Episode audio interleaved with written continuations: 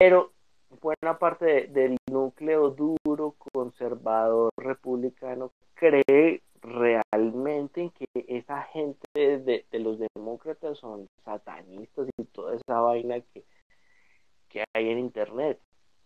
Lo cree fervientemente. Yo creo que una pero otra no. O sea, yo sí creo en el tema de la depravación político, la depravación política del poder. Es que aquí lo vimos cuando el man se mató a la niña esta indígena Juliana Zamboní. A eso le echaron tierra porque había mucha gente de poder ahí implicada. Entonces yo simplemente lo creo que cuando que todo país tiene unas élites que se han corrompido. El mismo Andrés Pastrana tiene chismes de pedofilia. El César Gaviria tiene chismes de que tiene una harén de niños, de adolescentes homosexuales. Toda esa gente tiene un montón de chismes así, porque es la simple depravación del poder, de la gente que ya tiene segura la vida. La gente vive en bacanales. Eso es un bacanal completo. Entonces lo que pasa es que la gente, como los demócratas han sido el poder dominante y lo seguirán siendo, o sea, los republicanos van a tener que volverse progresistas, entonces todo eso del Pizza Gate y que la pedofilia, y es que hay muchas pruebas, son demasiadas pruebas de que a esa gente le gustan unas fiestas bien extrañas y con menores de edad. Volví, Sofi. Anfelonsan, ya nos queda una hora, así que por favor, vamos hasta las 12, ¿verdad, Lidio?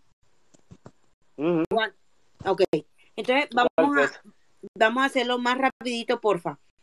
Anfelonsan, después Raúl, sí. Y después Adrián. Sí, buenas noches. Lidio, ¿cómo estás? Antes de hacer mi pregunta, quiero compartirte una anécdota ahorita que hablabas sobre el tarot. Es que conozco una señora que durante mucho tiempo leyó el tarot y pues lo dejó de hacer. Y como dato curioso, esa persona ha tenido 10 parejas que han sido sacerdotes, ¿no? La pregunta mía es en torno al tema de la política en Colombia, de lo que estabas hablando, de que el país se divide en antiuribistas y antipetristas, ¿cierto? Pero hay un espectro que uno diría pues que sean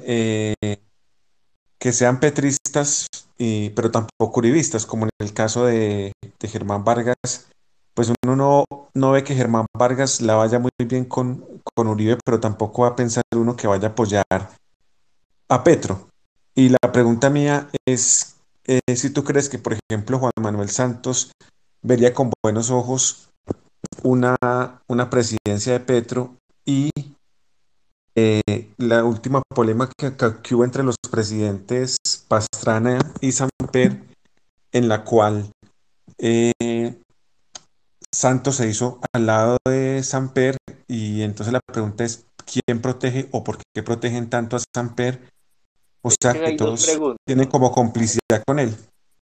Marica, sean concretos. Hay como 3-5 preguntas concretas. Bueno, en resumen, con el tema de Santos, yo solo creo que lo único que le interesa es que la gente que llegue nueva le respete el acuerdo de paz y algunas cosas que haya hecho, y no más. Lo único que...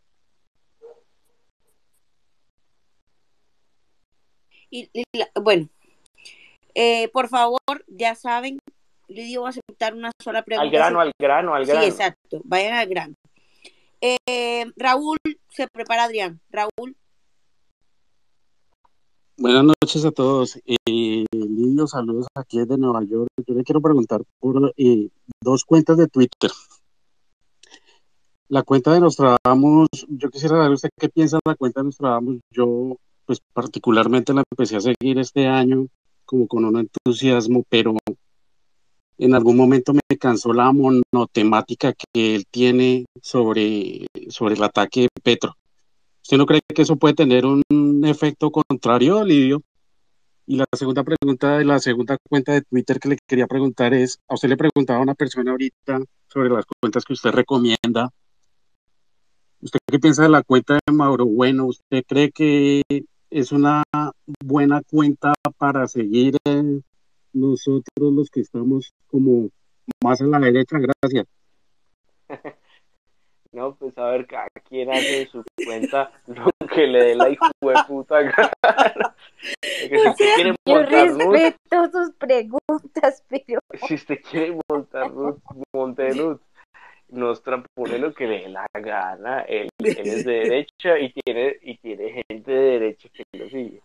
Y con Mauro, bueno, es porque el buen me cae bien, porque me da mucha risa y ya. Yo soy amigo de muchos zurdos que no se toman la política tan en serio. Pues dicen que zurdos, pero es que creo que la madurez política es eso, o sea, entender que esto no va a cambiar, pues, y que uno opina, pero en últimas no es para tomárselo tan en serio, pero eso es para los peladitos. Yo creo que eso es para puros peladitos menores de 30 con la adolescencia tardía, que eso le ponen pasión a la política. Uno levanta arena y jode, pero en últimas uno, cada vez que uno va envejeciendo, es como cuando uno habla con la mamá o el papá, eso ya les vale culo, todo es como que, esto todo es la misma mierda desde que no me jodan a mí, todo está bien. Adrián, y se prepara SU. Buenas noches a todos. Entonces, por favor, concretos. Sí, buenas noches a todos. Yo quería volver al tema de este... Haga la pregunta que voy a ir al baño, hágale. Bueno, sobre la deconstrucción que estábamos viendo a través del tema de familia, de núcleo de familia, y manejado a través de agendas que van corriendo, digamos, la ventana de Overton. El caso de Netflix con la película Cuties, que muestra abiertamente a niñas posturas no muy, digamos, aceptadas o muy decentes. Y esto no constituye un empujón de esa agenda también a través de los medios. Y quería, pues, redondear la pregunta, a ver si conocías algo acerca del adrenocromo, la droga que empujaría toda esta agenda, una droga de élites. ¿Y cómo se obtiene? Bueno, vamos a esperar a que Lidio llegue. Okay. Ya saben, por favor, los que quedan ahí, sean muy precisos. A Raúl, Nostradamus tiene un copodcast con Lidio. Pensaría yo que debes conocer eso. Entonces, ¿qué va a decir Lidio de Nostra si hasta tienen una asociación? O sea, trabajan juntos. Tienen un podcast juntos. Te estoy tratando de saber, Raúl, mientras tanto, pero no sé qué pasa aquí. Te queda, ya, estás ahí.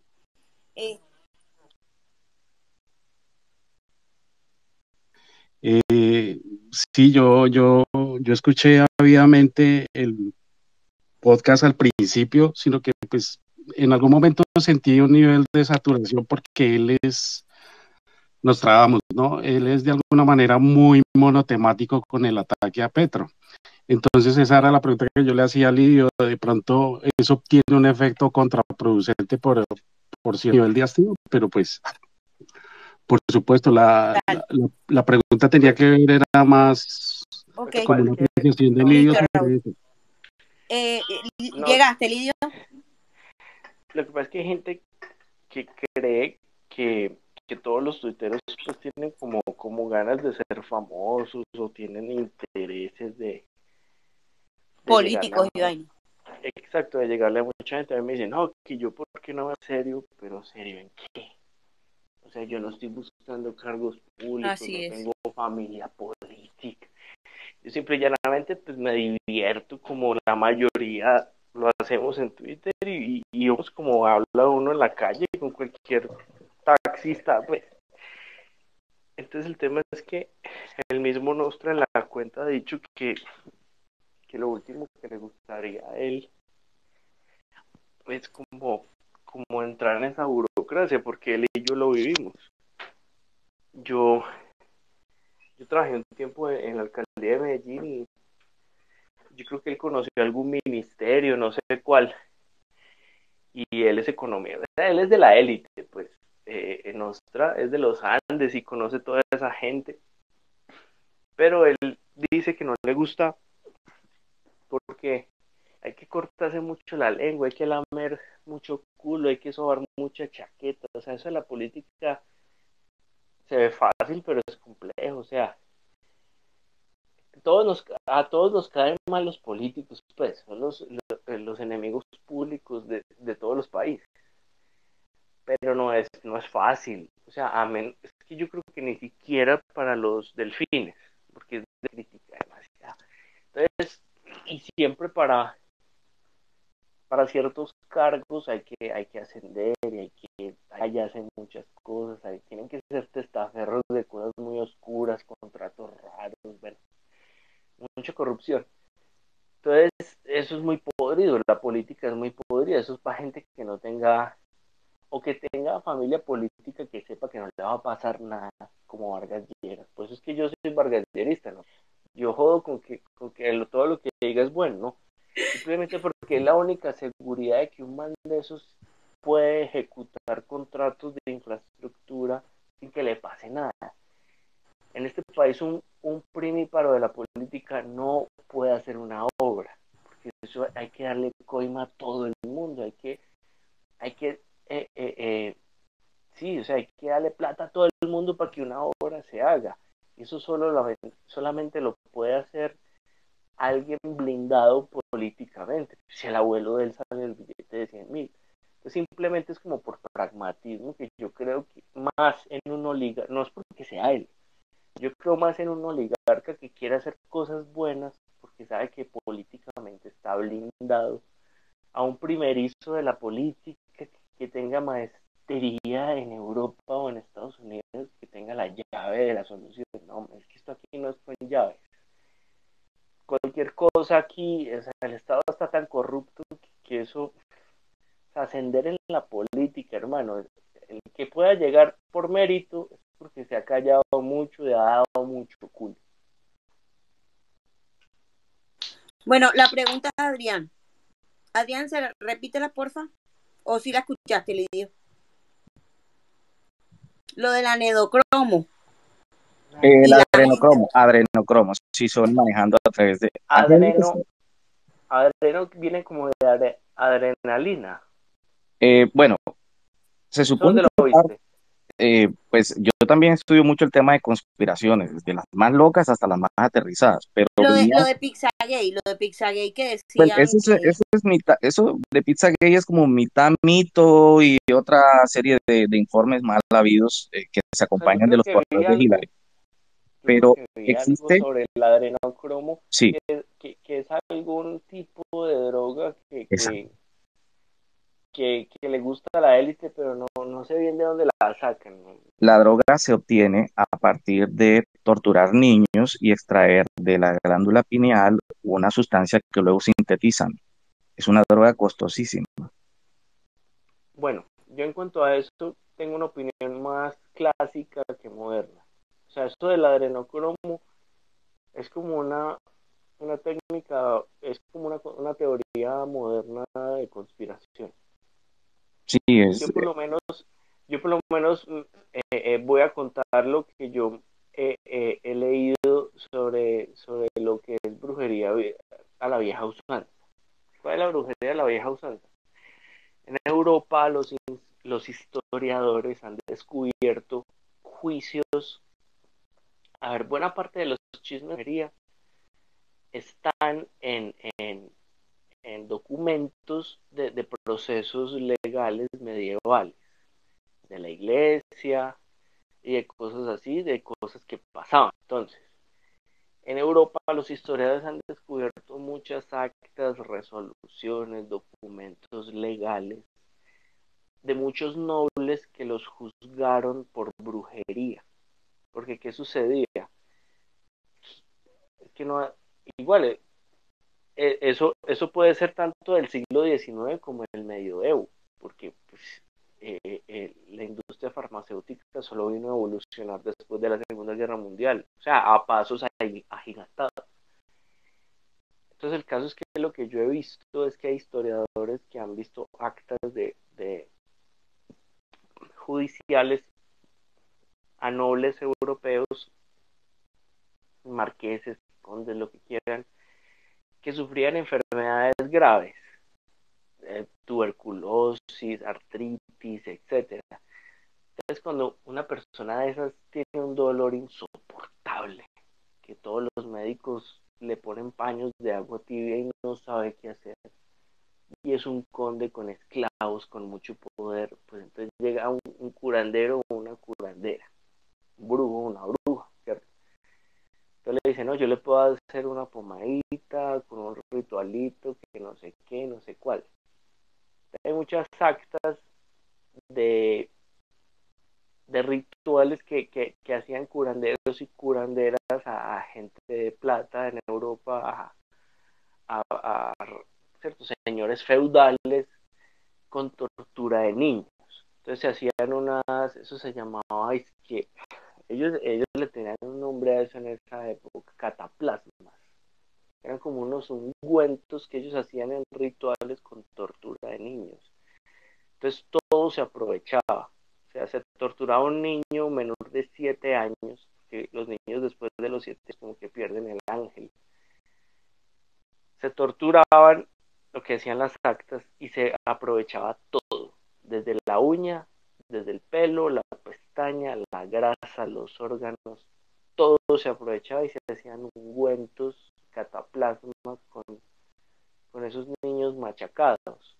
Y antes de darlos, desmembrarlos, machacarlos, o sea, se aprovechaba todo de los niños, todo.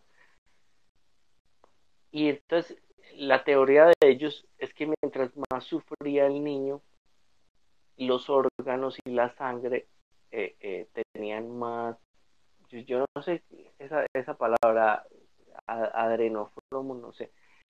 Pero lo que aparecía en esas actas es que previamente a que los niños se convirtieran en ungüentos machacados, todo se aprovechaba, los huesos, todo. Los tenían que torturar para que todos los órganos y todos los líquidos que le podían, todos los fluidos que le podían sacar a los niños tuvieran más poder. Entonces, eso es lo único que sé en cuanto a eso.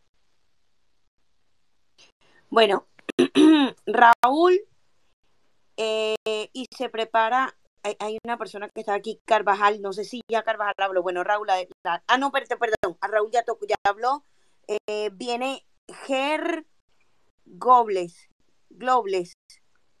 Mac, Ger, ¿estás ahí? Sí, acá estoy. Maestro Lidio, la vez pasada, una pregunta, bueno, seré directo. La vez pasada hablaba con un judío sobre esta cuestión del holocausto. Y él decía, en sí el holocausto durante la Segunda Guerra Mundial tenía que pasar. Es un castigo divino de Dios hacia los judíos. ¿Qué tan cierto es eso? ¿Cuál es el trasfondo esotérico, cabalístico del holocausto? Y en sí del nazismo. Ok, entiendo. Bueno, eso es una cebolla, hermano. O sea, el tema de los nazis es una cebolla con muchas capas. Entonces, hay varias capas. Hay una capa que es de sociedades secretas que se venían cocinando hace mucho tiempo en Alemania y que tenían infiltradas a muchas élites en Alemania. Sociedades secretas con paganismo. A ver, por lo menos Hitler inspiró todas sus ideas, en buena parte el recetario del Tercer Reich. Hitler lo había leído en una revista, creo que era de un cura benedictino, que tenía una revista que se llamaba Ostara, revista Ostara, eso está en Wikipedia. Él la compraba así de religiosamente, y ahí se hablaba todo ese tema de los arios, la sangre, la pureza y toda esa vaina. Entonces, y ese cura lo habían expulsado por obvias razones, pues. Entonces y ese cura hacía parte de una sociedad secreta, y eran muchas sociedades secretas. Se dice que se hizo un ritual de una sociedad secreta para traer a una avatara. Una avatara es un líder mesiánico que va a redimir a una nación. Que o sea, hubo líderes del Tercer Reich que habían hecho rituales paganos para atraer una avatara que redimiera a Alemania, ¿cierto? Está el tema de eso, de sociedades secretas, el tema de la SS, que todavía no se sabe qué es. O sea, la SS no hacía espionaje, ni iba a la guerra. Eso era una guardia pretoriana, era una orden mística de caballería que hacía rituales secretos. Correcto. Y ellos les ponían a hacer misiones muy concretas, pero no tenían como algo, o sea, nadie sabía en últimas que era la SS. Eran como la élite del Tercer Reich, pero todo lo que hacían era secreto. Los veían por ahí que iban para un lado, pero nadie sabía, en últimas nadie sabía qué hacían. Entonces está ese lado, pues, de las sociedades secretas, pero hay otro tema de la conspiración que está en la Naranja Mecánica, que es que cuando llegan los druggies, que son ¿cierto?, los protagonistas de la Naranja Mecánica, así vestidos con el sombrerito negro y de blanco con bastones, ellos llegan a un teatro donde hay unos pandilleros disfrazados de nazis, como unos borrachos que iban a violar a una vieja. Entonces ahí Kubrick muestra de una satírica que la guerra entre los ingleses, porque ese sombrerito que tenían los druggies era el típico sombrerito inglés, ¿cierto? Entonces, que esa guerra entre la alianza anglosajona contra los alemanes fue un teatro. Que hay muchas cosas que no se han contado ahí, y yo tuve un profesor de filosofía en el colegio que decía que él no entendía por qué los aliados nunca bombardearon las líneas férreas que llevaban vagones con judíos a los campos de exterminio.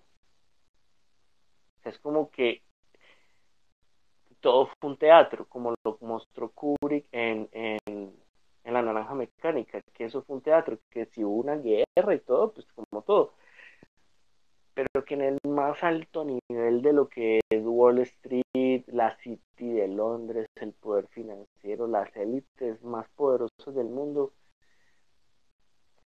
hay una cosa muy, muy oscura que no se va a saber. Hasta dicen que la misma revolución rusa de Lenin y todo eso se financió desde Wall Street y desde la City de Londres.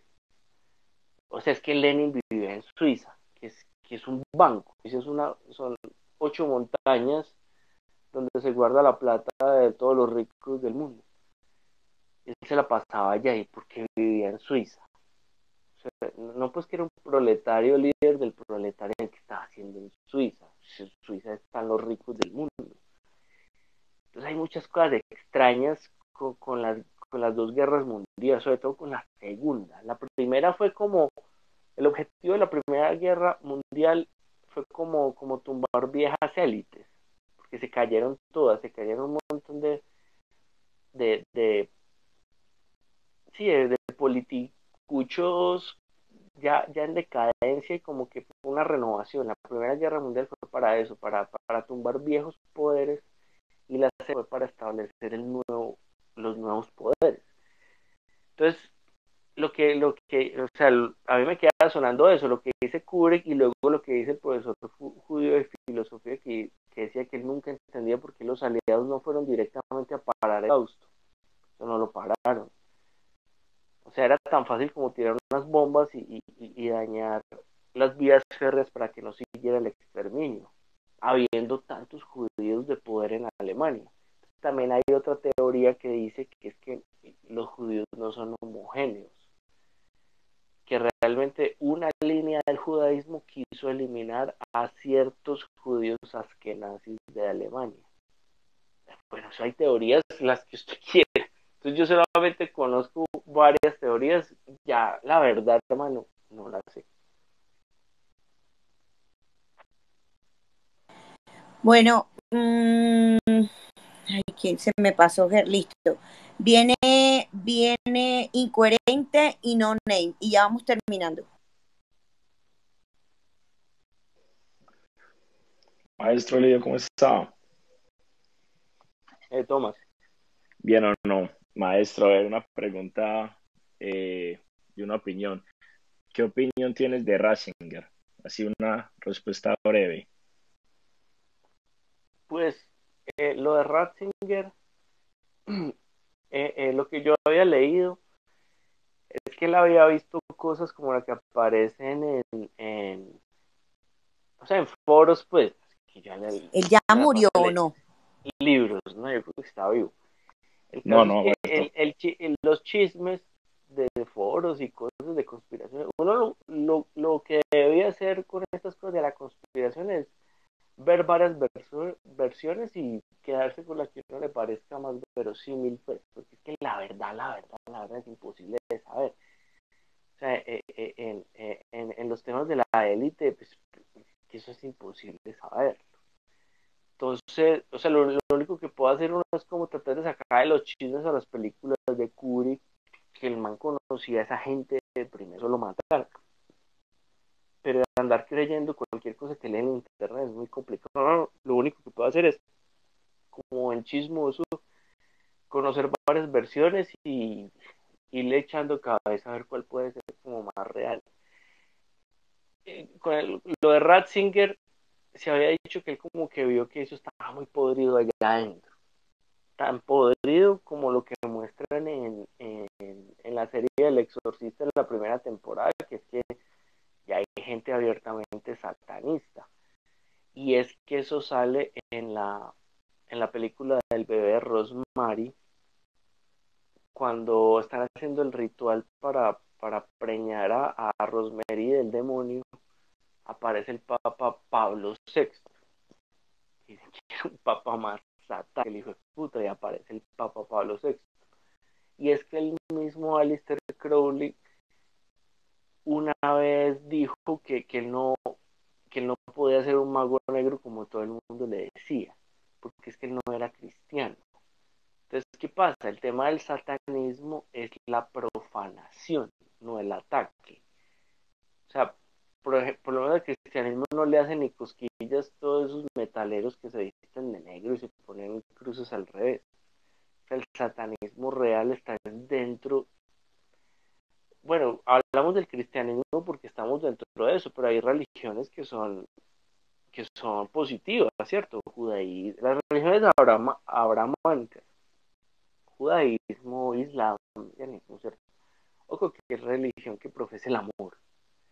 Entonces podríamos decir que un verdadero ritual satánico solo lo podría hacer un sacerdote de una religión del amor abramánica o que predique, ¿cierto?, la bondad, el bien, y pueda profanar a conciencia todo el rito. O sea, una persona que ataque o niegue eso no puede hacer nada, que la verdadera profanación, como muestran en el Exorcista, que eran gente poseída dentro de la misma iglesia, que profanaba, y como aparece en el Bebé Rosemary, que aparece el Papa Pablo VI oficiando una misa negra para preñar a Rosemary, el hijo del demonio. O sea que no podría ser un papa excomulgado o algo así, un padre, un sacerdote, o sea, fuera de la iglesia.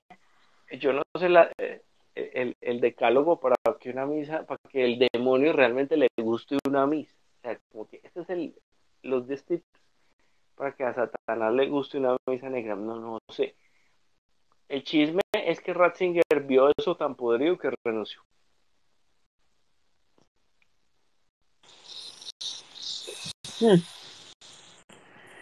Ay, Dios mío. Incoherente, adelante. O ya tú preguntaste, ¿verdad? Sí. Viene no name, termina Carvajal. Hola, buenas noches, maestro.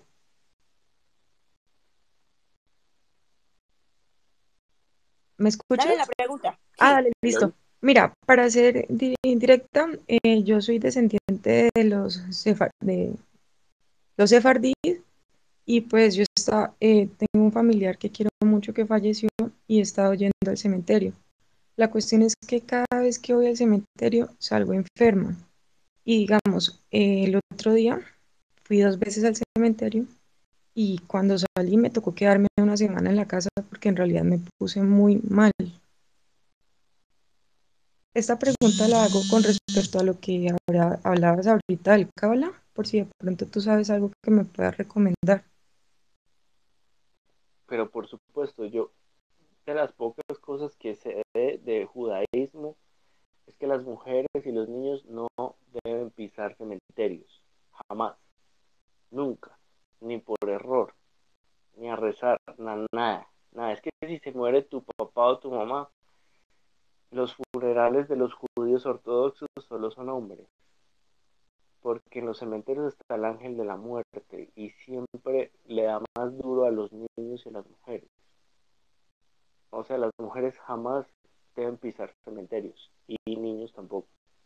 O sea, mira fotos de o rituales de judíos ortodoxos, siempre son hombres, no dejan entrar mujeres por eso mismo. Carvajal. Sí, Lidia, te quería preguntar, pues obviamente no para llegar a tu nivel o algo así, pero una persona que quisiera adentrarse en el tarot como para que de pronto no le metan los dedos hacia la boca o más o menos como un tarot para dummies, ¿qué puede hacer o como qué libro puede empezar a leer? Ok, bueno. En cuanto al tarot, ¿qué puedo decir yo ahora? Yo no tengo la verdad. Y hay muchas escuelas, hay muchos autores, hay muchas interpretaciones. Yo por lo menos elaboré un método de varias escuelas y tomé lo que más me gustaba. Incluso tomé cosas de las runas vikingas, tomé cosas de filosofía antigua, etcétera. Y voy refinando el método todo el tiempo. ¿Yo qué les puedo decir? A ver. Para empezar a estudiar el tarot, como digo, hay que estudiar. O sea, primero, compré unos libritos sobre la historia del tarot. Entonces van a ver mínimamente cuáles son las escuelas, porque hay varias. Y los arcanos se interpretan de manera diferente. Incluso ni siquiera con el tarot. Yo recomendaría que primero estudien baraja francesa y baraja española, porque ahí están los arcanos menores. El tarot es más elevado porque tiene arcanos mayores que son mucho más densos, son muy filosóficos. Entonces empiecen con baraja española y baraja francesa.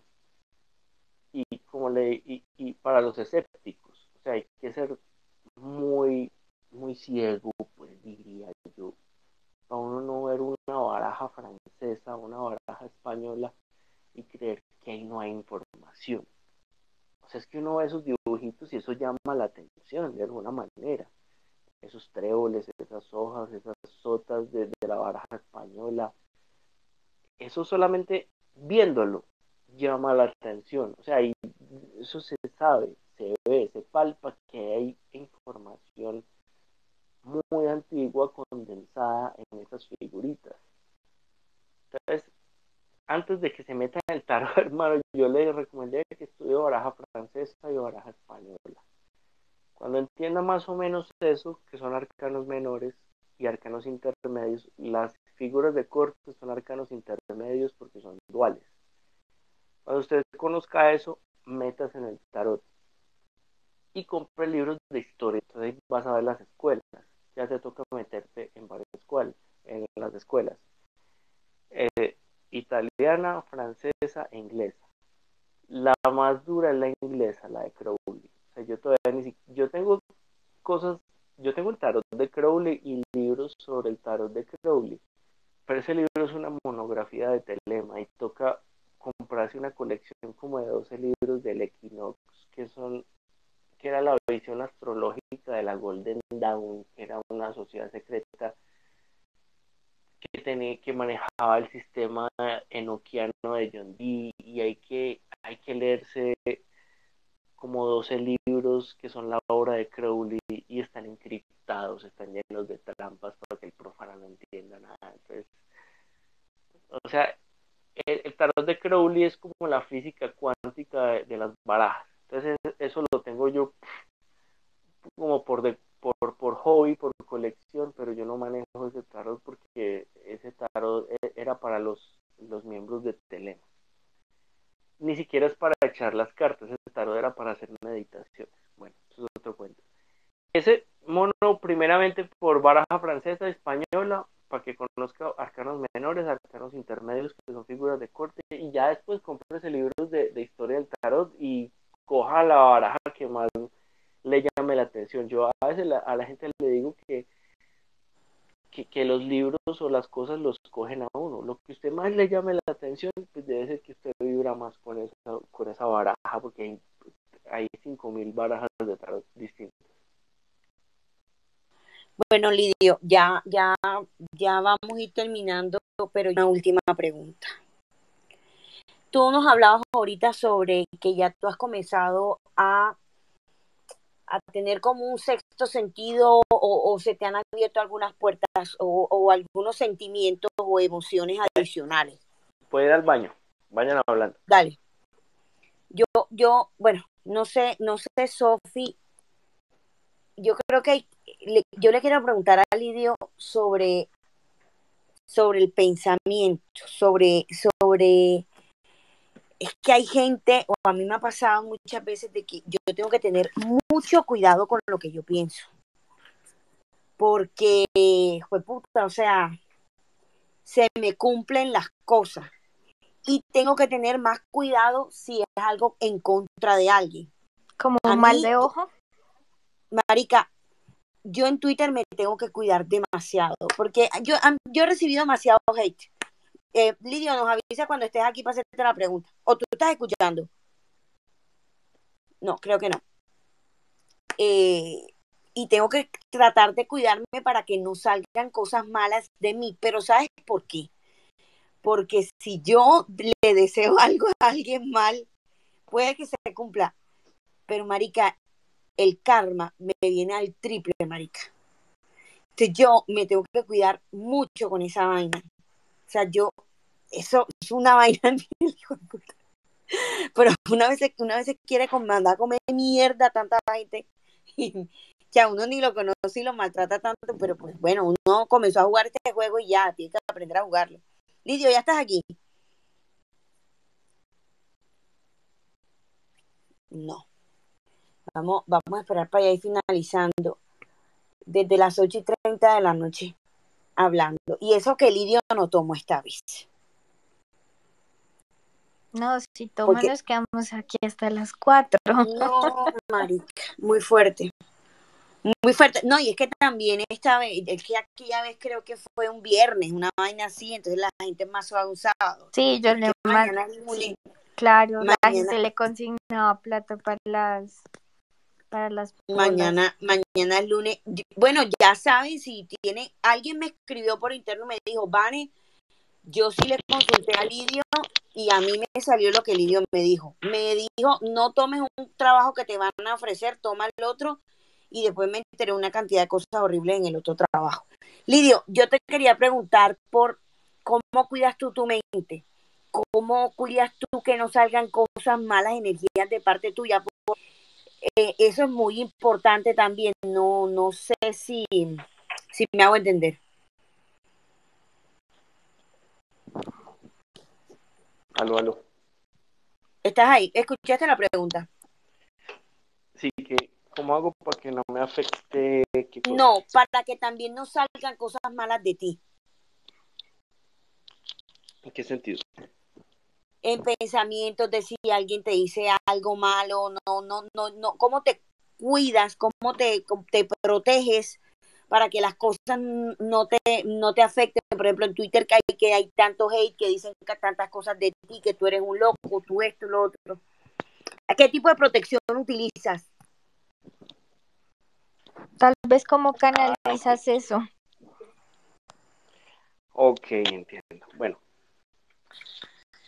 A ver, en cuanto a rituales, yo lo único que hago es siempre en enero, primera semana de enero, me baño con las 7 hierbas amargas y prendo vela verde para traer la prosperidad.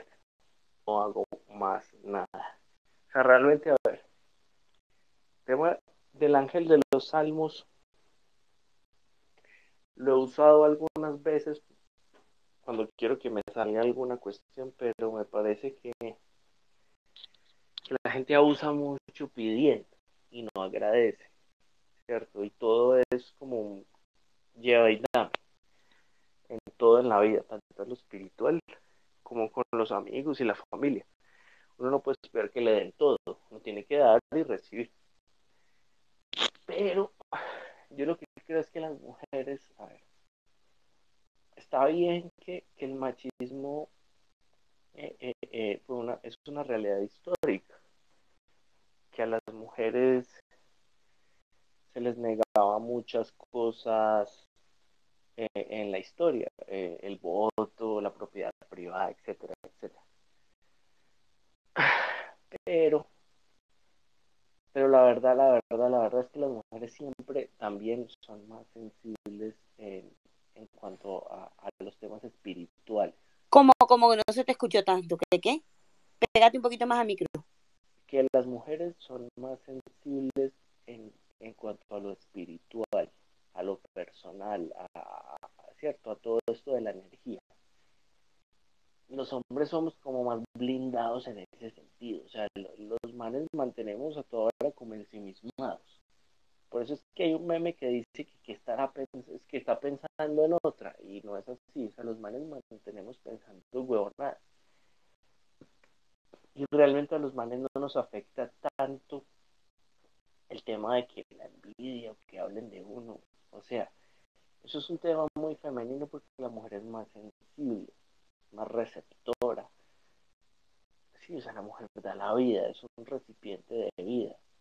Entonces, independientemente del machismo, a la mujer todos los temas sociales, de interacción, de espiritualidad, de mística, todo eso le pega más duro porque es más sensible a todo eso. Entonces, pues a mí realmente no me afecta nada. Haters tiene todo el mundo.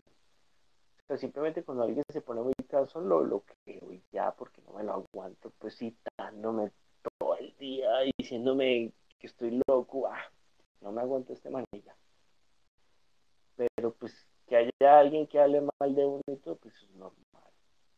El tema es que las mujeres, como te digo, más allá del machismo, sí sufren mucho más eso. O sea, el tema de que el hombre sea patriarcal con la mujer y la proteja en exceso, tiene su razón de ser espiritual, porque la mujer es mucho más sensible, los manes no, los manes no.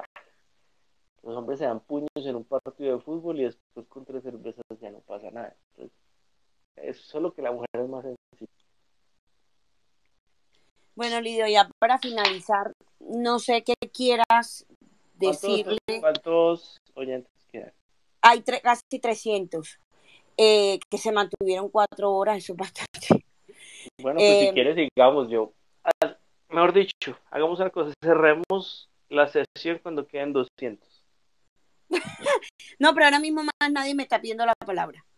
Ah, bueno, entonces cerramos. Ahora mismo más nadie ya me está pidiendo la palabra. Lidio, 2, 3 reflexiones finales que quieras. Bueno, ahí apareció. Quiero preguntar algo.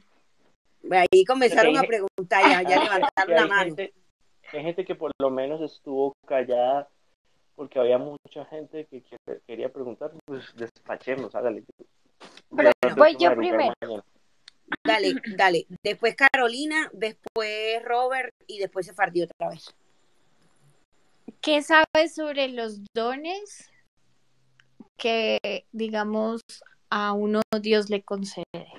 Que hay como diferentes dones, esto de hablar en lenguas, ver el futuro a través de los sueños y cosas así.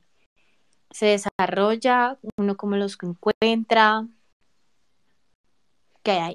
Ok, bueno, en cuanto a eso, yo creo en una teoría que leí la otra vez sobre los registros acásicos, que es que la mente va guardando como unos archivos de vidas pasadas.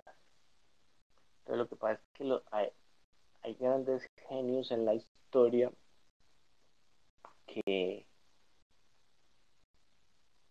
desde muy niños, desde que tenían 8 añitos, 10 añitos, eso se dice de Nietzsche, de Wagner, de Mozart, ¿cierto? Hay muchos niños genios que empiezan a mostrar unas dotes inexplicables, como si vinieran con...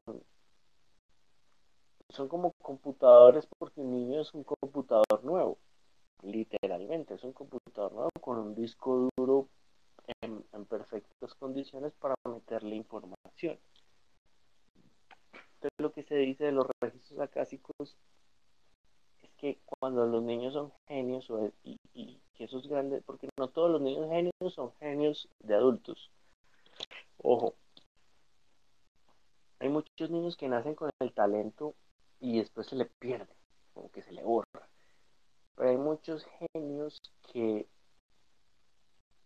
mantienen siendo, o sea, llegan a la adultez siendo genios, es porque simplemente vienen, nacen y vienen con el software de anterior, o sea, vienen como con los programas instalados, ¿cierto? Porque se dice de esos grandes genios de la historia que desde niños ya mostraban un conocimiento que era imposible, que no sabía, que no tenía forma. Entonces simplemente son como errores de la Matrix, ¿cierto? Así como cuando uno a veces le sale premiado el raspaigana o bueno, algo así. O cuando uno compra algo y le sale premiado. A veces hay gente que tiene hijos y le sale premiado. Y el niño sale genio y puede recordar todo lo que cultivó en vidas pasadas. Entonces, esos registros acásicos, los tales dones o desarrollarlos, pues obviamente todos cultivamos algo en la vida, conocimiento, lo que nos gusta, lo que queremos aprender, pero cuando la gente realmente es genia en algo, es porque viene con esa información de vidas pasadas, viene con los programas instalados. Entonces es como, son más errores de la Matrix que talento de estudio o disciplina de estudio. O sea, que no se estresen, o sea, no van a ser genios. Si no nacieron genios, no lo van a hacer. Sigue, Carol, después el bochero.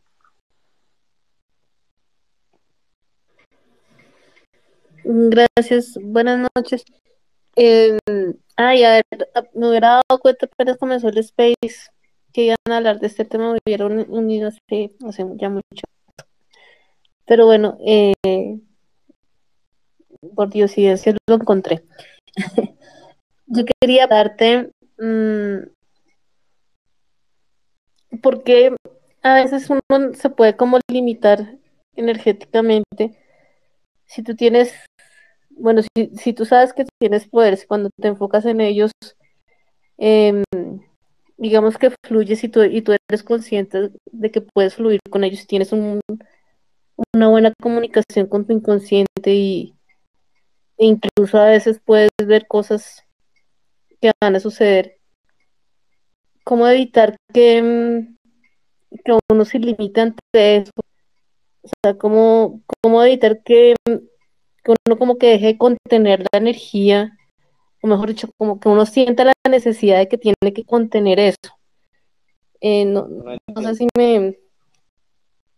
sí, eso pensé. Bueno, me refiero a que si yo muchas veces siento, y me pasa constantemente, que... Eso es lo que yo les digo, que cuando las mujeres, o sea, ustedes las mujeres manejan unas vainas espirituales que uno no entiende. Mira, tú por lo menos... me estás hablando de algo que en palabras no lo puedes expresar. Y eso en parte es la teoría de lo que es el éxtasis místico.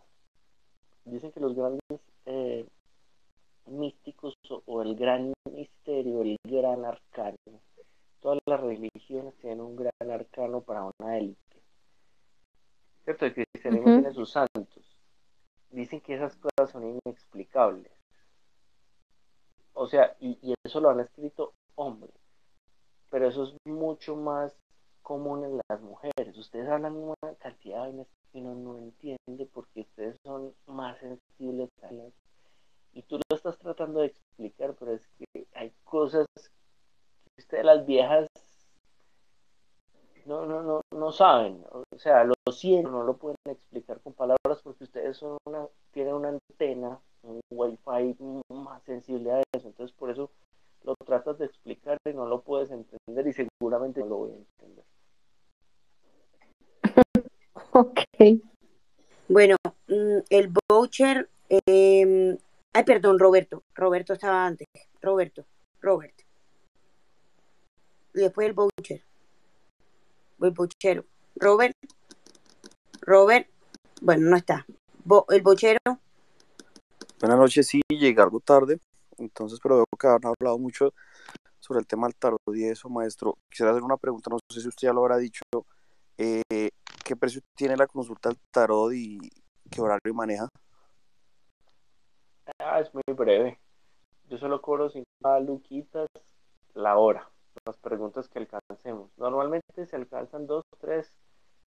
Ya los clientes pueden hacer hasta 4 que duremos, porque hay temas que son más densos que otros, hay que contrapreguntar. Pero básicamente es eso, 1 hora en 50 lucas. Siempre uso una nueva porque las barajas se van impregnando de... Eso es otra cosa. Dentro de de la charlatanería del tarot, que es cierto, es que la gente tiene razón. Cuando la gente se burla de mí, yo no la juzgo, la verdad. Yo solamente me río, pues, porque yo estudio mucho y puedo hablar horas de tarot y no me callo. Pero es que la gente tiene la razón, y la gente debería desconfiar de eso porque hay mucho charlatán, y la puerta de entrada son las cartas. Lo que hace el brujo barato normalmente es sugestionar a la gente con la brujería, con que le hicieron un ritual, que está salado y que se tienen que limpiar. Las cartas son la puerta de entrada, y por lo general esa gente usa cartas feas, hechizas. Yo tengo alrededor de 10 barajas, todas son originales. Siempre uso una baraja distinta con la gente. La gente siempre que viene a consulta ve que yo le tiro cartas distintas. Yo estoy comprando nuevas barajas, limpiándolas, porque se le va pegando la energía de la gente. Hay tarotistas que una misma baraja solo usan una. Entonces, esa baraja está súper sucia. Hay que estarlo limpiando todo el tiempo, hay que tener mucho repertorio. Entonces, o sea, es de estudio, es de cuidado. Yo no critico a la gente que juzga esas vainas porque hay mucha charlatanería, pero ya cuando uno se mete en esto, pues a mí me da mucho, lo que a mí me impulsa como a seguir haciendo el servicio, a pesar de que uno a veces se chupa la energía de la gente y sin tener mala intención la gente, es cuando le dicen a uno por lo menos que les fue bien. O sea, como el pelado ahora, es una satisfacción muy bacana porque, o sea, ayudar a la gente es bacano. Entonces, simplemente eso. Ya me escribes por mi teléfono está ahí en mi perfil de WhatsApp y cuadramos, no es problema. Sigue. Gracias. Sigue. Yo pensé que tú cobrabas más costoso. Sí, no, sigue. Es más, yo les voy a decir, yo no cobro la lectura de cartas. Yo lo que cobro es programarme, separar la hora, claro, organizar el tiempo y dedicarle todo, o sea, apagar no contestarle llamadas a nadie y dedicarle esa hora a la persona que está en consulta, porque el tiempo es el bien más preciado, no se recupera. Pero para mí es más un amor al arte, pues es algo espiritual, es una búsqueda que yo tengo. Yo no cobro realmente la lectura de cartas, sino el tiempo de parar todo para que alguien me cuente que lo van a matar. No, qué puta.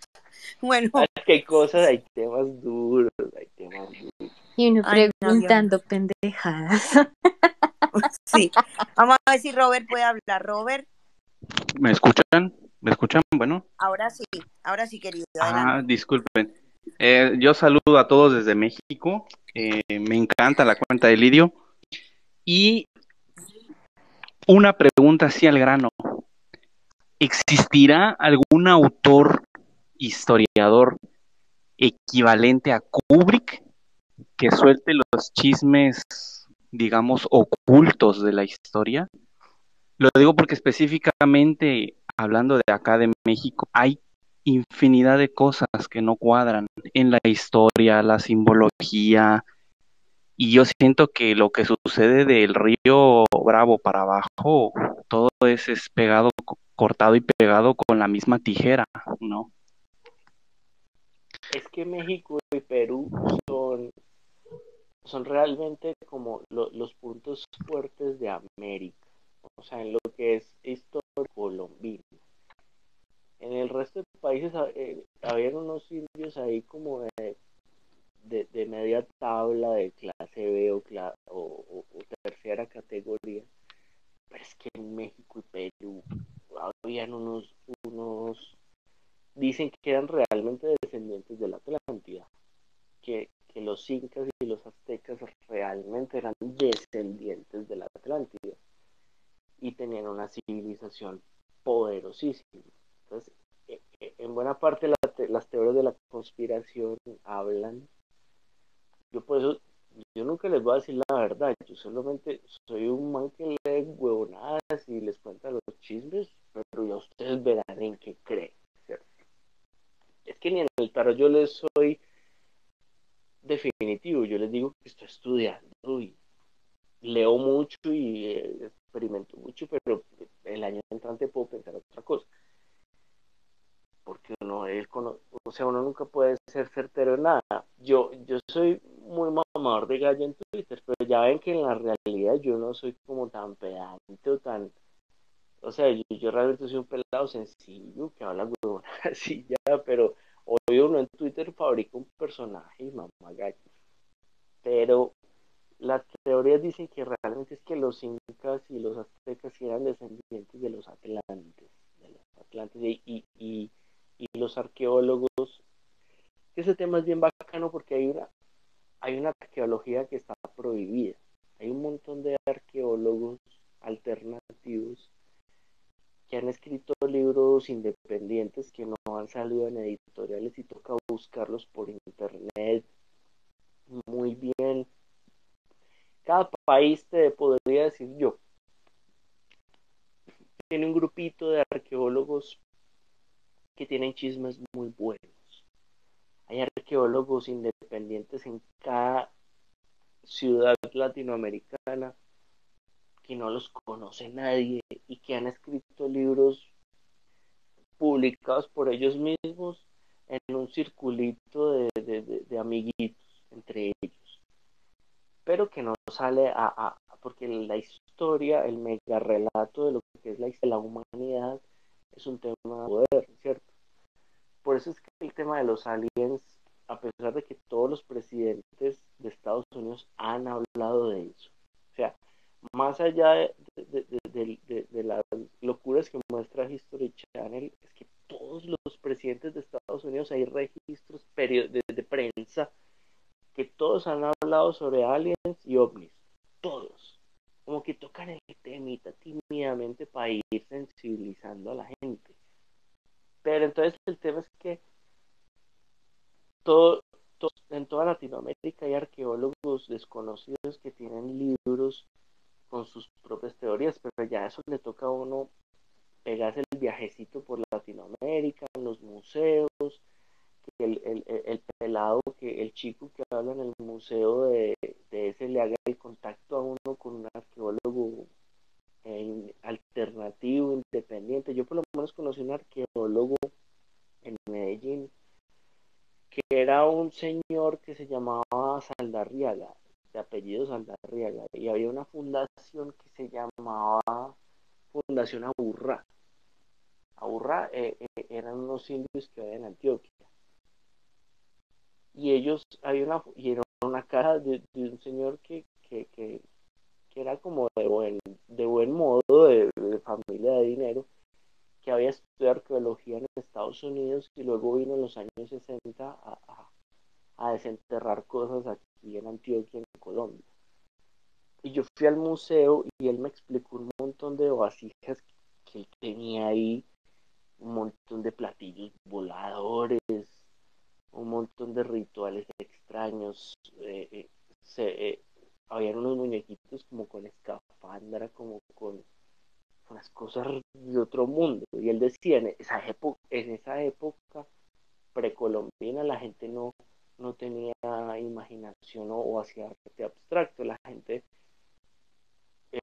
replicaba lo que veía, así sea el toro, el venado o un extraterrestre, yo no sé, y se mantenían unas cosas extrañísimas que decía, esos son cosas interestelares. Pero para saber cómo es la historia es otro cuento. Pero entonces él escribió un libro sobre eso, literalmente sobre alienígenas ancestrales. Escribió un libro que nadie se lo quiso publicar porque se iba en contra de la academia. Pero el tipo, incluso más allá de eso, decía que en América había influencia egipcia, había influencia japonesa, habían indios ahí, él tenía una escultura que eran unos chinitos con ese sombrero chinito y con indígenas, o sea, que los chinos también estudiaban, bueno, una cantidad de cosas. Entonces a uno ya le tocaría ir a pie a recorrer Latinoamérica, los museos y tactos, o sea, un tema de reportaje y hablar con arqueólogos alternativos que le cuenten cosas.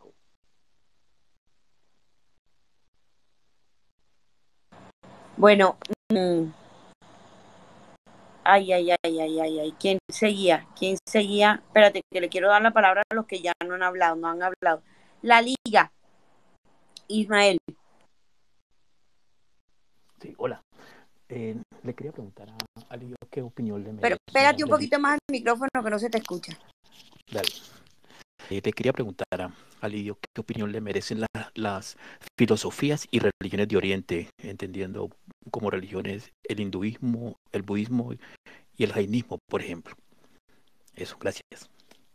Ok, hay un autor que a mí me gusta mucho que se llama René Guénon.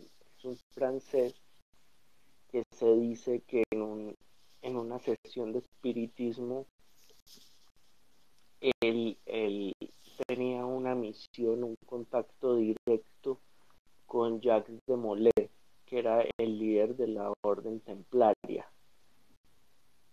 y que le dio unas misiones espirituales para Occidente.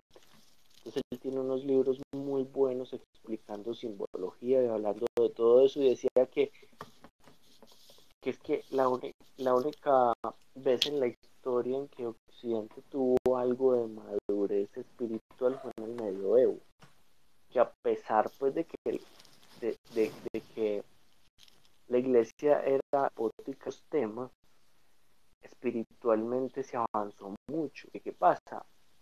En Europa hay una cantidad de dioses. O sea, el politeísmo realmente es infancia espiritual. Es como cuando uno es adolescente y tiene muchos amiguitos. Cuando uno madura, tiene 2, 3 amigos. Igualmente, en temas espirituales, el politeísmo es inmadurez espiritual y la madurez espiritual lleva al monoteísmo, al entendimiento de la fuente, de donde sabe que las otras cosas son jerarquías por debajo de la fuente, ¿cierto? Entonces, este tipo tiene una colección de libros gigante. Y yo nomás tengo como 3 libros, pero no sirve leerlos así. O sea, yo ni siquiera me los he leído porque hay cosas que la gente tiene que entender algo. No todos los autores son iguales. O sea, es que no es lo mismo leer una novelita de un periodista que te contó el secuestro de un político a autores que son bien densos como Calvo, como René Guénon, como Santo Tomás de Aquino. O sea, hay gente que ha escrito cosas bien profundas sobre lo divino y lo humano, y para poder entender esos libros hay que coger la obra completa y con calma, y hay que leer desde el primero hasta el último para ir armando el cuento.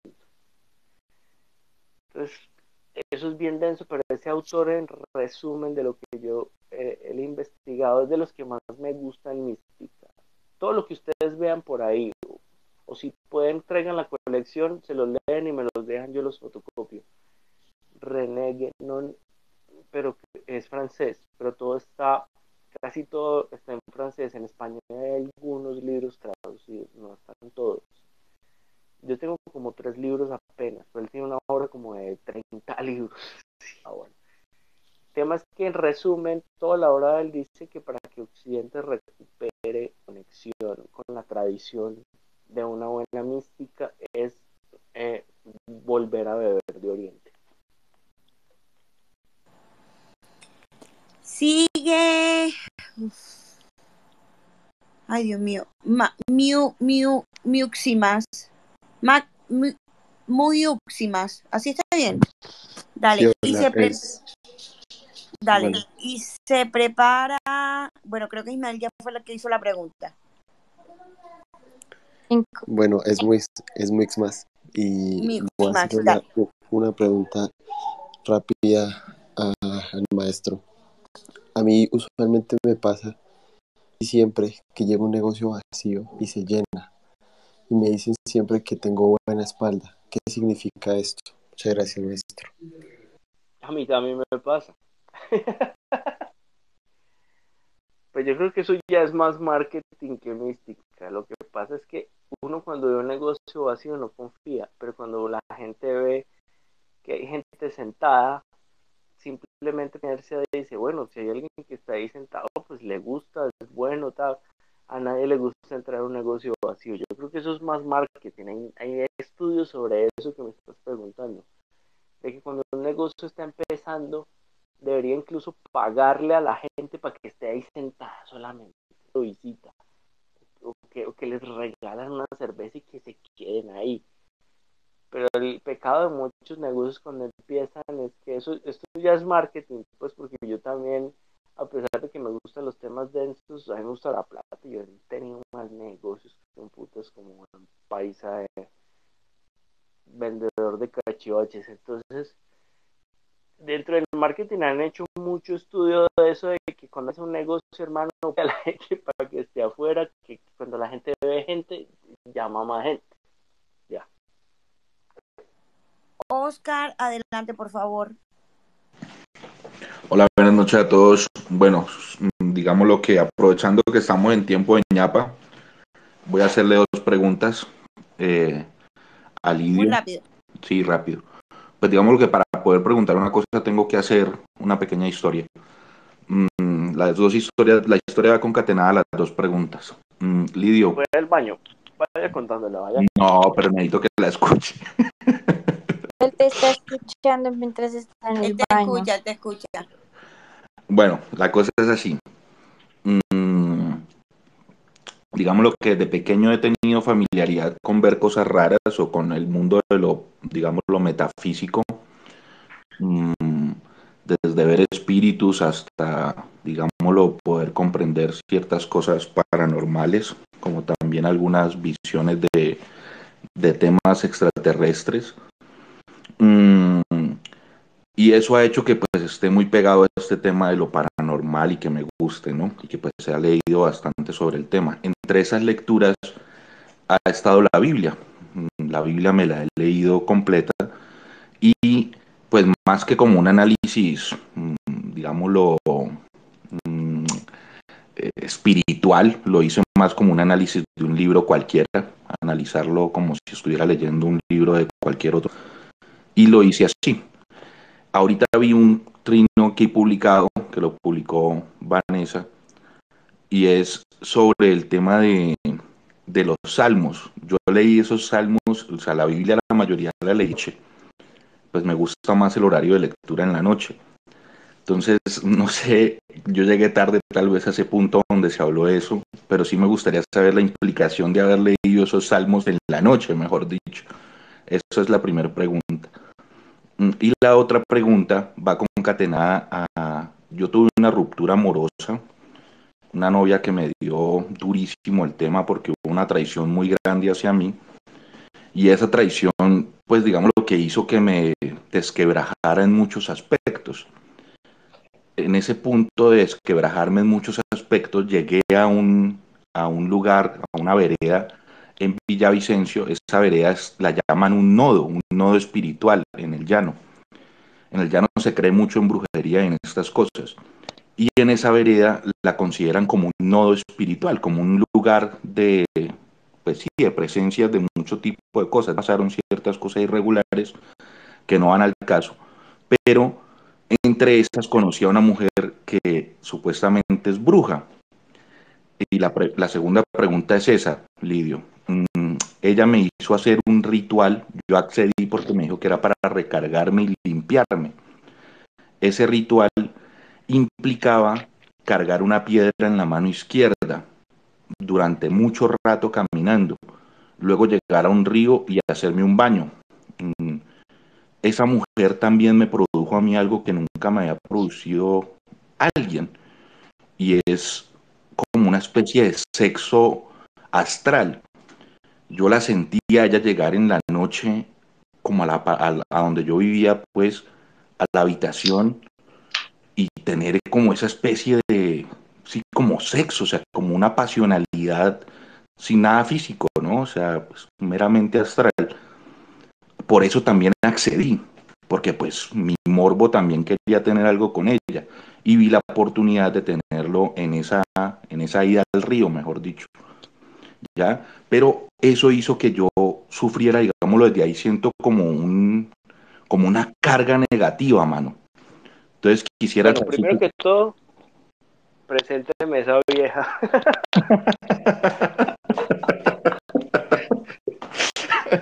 Yo la quiero conocer.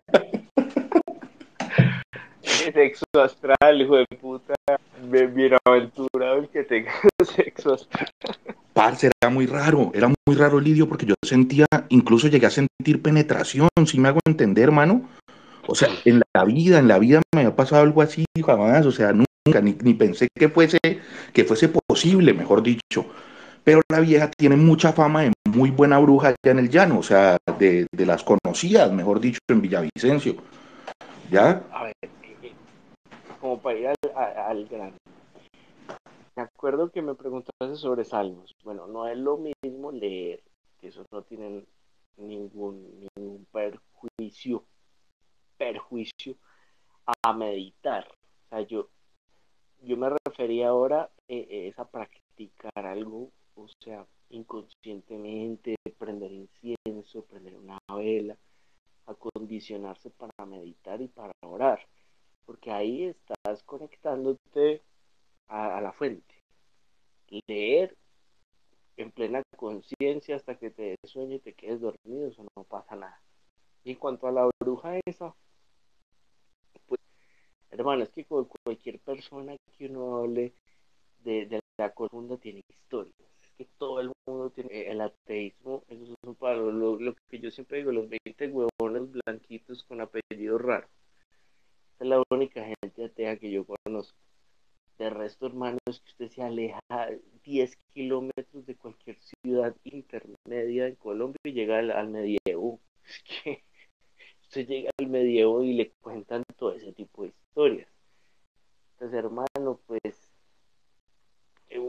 si es una bruja, resulta que es una bruja buena, pero hay otras hijueputas que te van chupando toda la energía, porque porque ya tienen son malas. Usted me habla desde una experiencia positiva, pero hay otras viejas que son bien bandidas, o sea que la historia suya es rara, porque como que esa vieja, usted no tiene un mal recuerdo, pues la mayoría de la gente tiene malos recuerdos con brujas. Lidio, es el ritual, por eso te pregunté sobre el ritual. Ella me hizo hacer un ritual de cargar una piedra. Lo que pasa es que hay muchos, hermano, el tema con los rituales es bien complejo porque, hermano, libros, yo que soy bien, yo voy mucho también a las librerías del Sendín.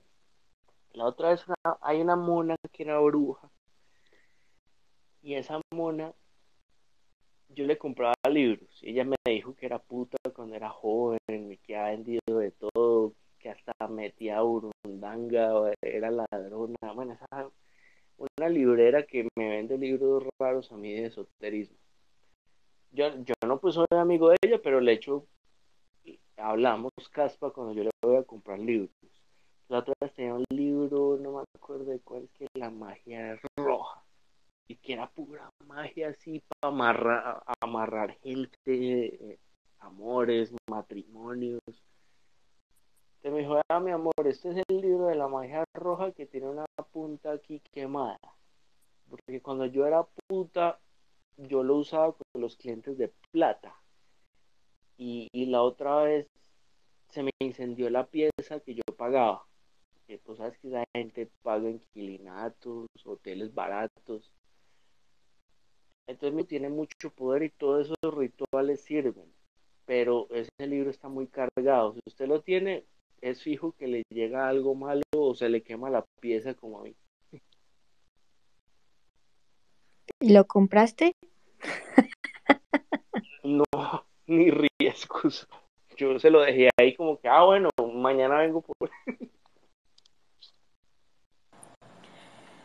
Bueno, voy a ir bajando ya los que ya hablaron. Sigue el Carvajal otra vez nuevamente. Lidio, te voy a ser sincera. Hay 1, 2, 3, 4, 5 personas más pidiendo palabra, pero no sé. Despachémoslos y cerramos. 6. Bueno, ya, 6 y ya. Los que voy a subir quedan. Los que queden y listo. Y listo. Los que no pidieron ya.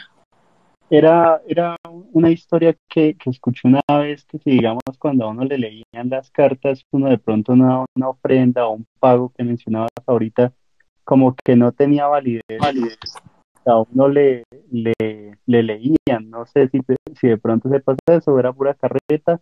Y la otra era de que tú cómo limpiabas tus barajas o cómo se pueden limpiar. Ok, bueno. A ver, la verdad es que todo esto tiene, dentro de la charlatanería también hay mucha superstición de la Iglesia Católica, que es que todo es del diablo.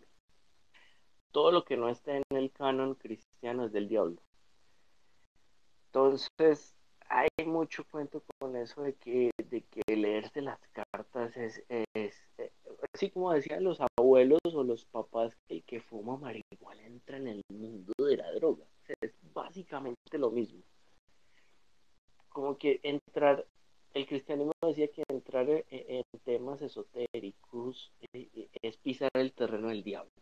Y lo mismo, que fumar marihuana una vez te volvía basurero e indigente. Esos son los mitos que hay.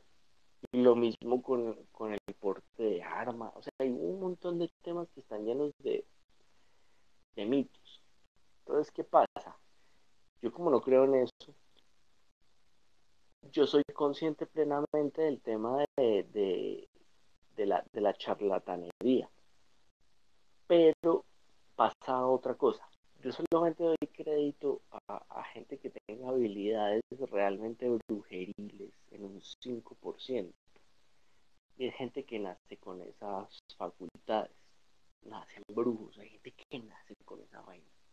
Yo no lo entiendo. Entonces hay mucha gente, pero esa gente ya trabaja duro, ya le trabaja político, como Regina Once, ¿cierto? Como el brujo de la fiscalía que sabía dónde estaba Ingrid Betancourt y la fueron a rescatar, y la negoció en base a lo que había dicho el brujo de la fiscalía que sabía dónde estaba. Entonces, esa gente que tiene facultades con el poder, no le va a hacer una amarre de amor al Brian con la Jennifer. Eso, lo único que es la gente con esas huevonas es revolver mala vibra y pegarse almas en pena por ahí que le traen sal solamente. Yo no practico nada absolutamente. El tarot que yo hago es más física cuántica que otra cosa, y me baso solo en autores muy serios que han escrito sobre física, espiritualidad y psicología. Es una vaina así como bien técnica. Yo incluso no me meto con brujería. Cuando me llegan con esos temas, yo le digo, yo no me meto en eso. Simplemente yo creo en el azar, que el azar revela unos algoritmos de vida que tenemos todos y que hay una información que se puede leer, que se puede sacar, no más. Entonces, con eso de la brujería, hermano, yo la verdad no le doy mucho crédito. Entonces, en buena parte me parece que el cristianismo sataniza todo lo que no esté en su esfera. Obviamente ya la gente no cree en eso, por eso el New Age, todo el mundo anda buscando a Buda, anda buscando dioses raros, pues, para llamar la atención, pero hay mucho mito con las carticas, de más mito, y mucha gente me pregunta, me dice, oiga hermano, usted me da como confianza, porque usted no se oye como el brujo barato que anda vendiendo eso, porque yo no hago publicidad ni promoción ni nada. Esto para mí es más un tema de búsqueda espiritual que lo hago por amor al arte, pues, pero la gente dice que, ay, pero a mí me da miedo, que es que eso como que es del diablo, como que si uno no da un pago, que vienen mis patas. ¿Sí? O sea, hay mucho mito, hermano, la verdad. Bueno, siguiente pregunta. ¿Incoherencia? Hola. Maestro, ¿cómo estás, maestro? Una pregunta y un tuit. Tomás sigue ahí. ¿Qué más? Tomás es un amigo mío de Medellín que me invita a pola. Desde el principio soy, desde las 8:30. Ah, fue puta, güey. Desde las 8:30 estoy. Ve, hombre, no. Ah, yo le leí las cartas a Tomás ya que me acuerdo. Exceso de información. ¿Te salió o no te salió, Tomás? Sí, claro. Sí, de hecho, ahorita que hablé con él para preguntarle por el space de hoy, yo lo llamé como a las 7. Y hablamos del tema. Y le dije, ¿sí vas a estar? Y me dijo, sí, claro, estoy preparado. Ya estoy desde las 8:30. Entonces, bueno. Y no, yo le dije que le iba a salir un negocio bacano y como que lo metieron por allá con la gente dura. Sí. De hecho, tenemos que salir para comentarte unas cositas importantes. Pero bueno, mira, vos cuando pasó lo de Haití, vos dijiste que Haití era una puerta al infierno, así como Islandia, ¿cierto? Y otro país. Háblame un poquitico de eso, pues amplió un poquitico ese hecho que pensando. Pues creo que dice Borges, dijo que Islandia, dijo que tal parte. Entonces, no sé, qué como con curiosidad. Bueno, eso fue un tuit de cultura general, más que de ocultismo. Porque el primero que habló de una puerta al infierno fue Dante en la Divina Comedia de Jerusalén, que al infierno se entraba a partir de Jerusalén y se llegaba al centro de la tierra donde está el demonio congelado. O sea, todo eso es simbología, obviamente. El otro fue Verne. Julio Verne dijo que había una entrada en Islandia también. Y en Haití se dice que hay otra puerta porque realmente Haití es un caso inexplicable. O sea, en toda África practican magia negra, o sea... Es que los haitianos no son los únicos que practican eso, pero por alguna extraña razón a ellos les va más mal que al resto de las comunidades negras que practican esas cosas. Y dicen que hay un vórtice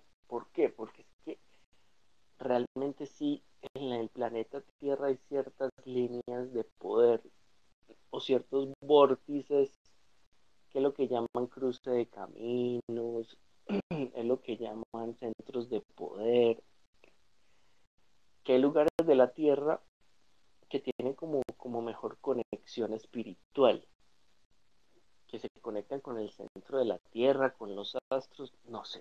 Eso es una teoría esotérica bien pesada, y lo que se dice es que hay un mapa espiritual de construcciones, o sea, hay como un POT, hay un plan de ordenamiento territorial de donde se construyen. Entonces, ¿qué pasa? Las religiones se fueron, eso lo saben las élites de todas las religiones, que donde había una construcción antigua, una construcción de piedras, rupestre, dólmenes, menires, tiene un montón de nombres en arqueología, montaban otro templo encima. La mayoría de las iglesias cristianas que hizo España en América se montaron sobre templos indígenas, y las iglesias en Europa sobre templos paganos. Más allá del tema de tapar lo que había antes, es porque eran centros de poder energéticos. Entonces es eso lo que pasa, que hay ciertos puntos en la tierra. Dicen que en el oráculo de Delfos lo que había es que unas emanaciones del centro de la tierra que salían en esa zona del oráculo de Delfos. No creo cómo se llama esa zona, no tiene un nombre. Que había unas emanaciones, un vapor que salía del centro de la tierra que hacía que entraran en trance las mujeres que hacían el oráculo de Delfos. Entonces solo es eso, como que hay centros energéticos que son más poderosos, y que en la zona de Palestina, Galilea, eso tiene mil nombres ahora, Israel, que toda esa zona que no es muy grande, la verdad, eso es del tamaño de la Guajira, pues, que toda esa zona es bien poderosa a nivel energético, es casi que el ombligo del mundo en energía. Pues ahí están las tres religiones del libro, está el Santo Sepulcro, está, ¿cierto?, todo como lo más importante de las tres religiones de la Biblia. Entonces, solo es que hay ciertos puntos de la tierra que son más poderosos.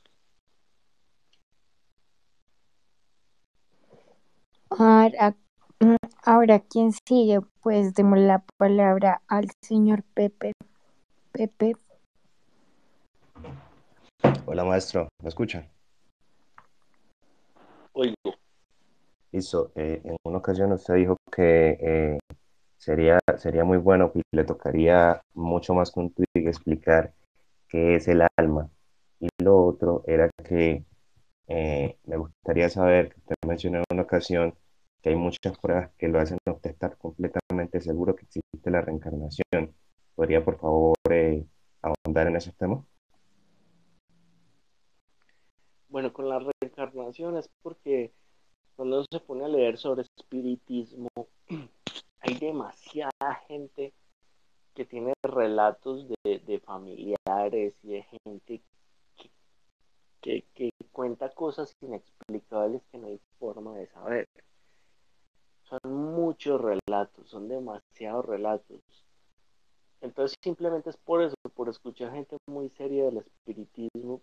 Y otra cosa, el espiritismo, puede que eso suene a espíritus chocarreros, pero es que la persona del espiritismo fue Allan Kardec, que era un científico francés, que era químico, matemático, físico, filósofo, tenía como 5 profesiones en una, y se metió al espiritismo para negarlo, científico, y al final se estrelló, tuvo un éxtasis místico investigando eso y se volteó, y terminó escribiendo el Evangelio del Espiritismo. Hay que leer esas vainas de gente que se ha convertido y que se ha estrellado con un éxtasis místico. O sea, Allan Kardec literalmente tuvo un éxtasis místico, porque se metió como científico a negar toda esa vaina de los espíritus chocarreros, las mesas que temblaban, la psicofonía, todas esas vainas, y terminó volteándose y escribiendo a favor del espiritismo. Entonces, cuando uno lee gente tan seria y tanto testimonio, uno dice, no, es que, y tantas religiones que hablan de reencarnación, lo que uno no podría asegurar es cómo es el reglamento. Por eso es bien, bien extraño, por qué reencarna una gente, por qué no, dónde, cómo, cuánto tiempo, porque esas reglas son muy difíciles de saber porque son secretos del cielo. Pero de que hay gente que reencarna, eso sí está... Hay demasiadas historias. Pero ¿y por qué el cristianismo lo niega? Porque es que eso es lo que yo siempre pongo en Twitter. O sea, yo le digo al cristianismo que hay, en el mundo hay 3.000 religiones con ideas distintas, y hay religiones que tienen... Cada religión tiene su cuento, pero el cristianismo me parece que se tiene que volver más gnóstico en ese sentido, o sea, a ser más abierto a revisión o a adoptar, o sea, se tiene que... A mí me parece que el cristianismo se tiene que volver una filosofía de mente abierta, ¿cierto?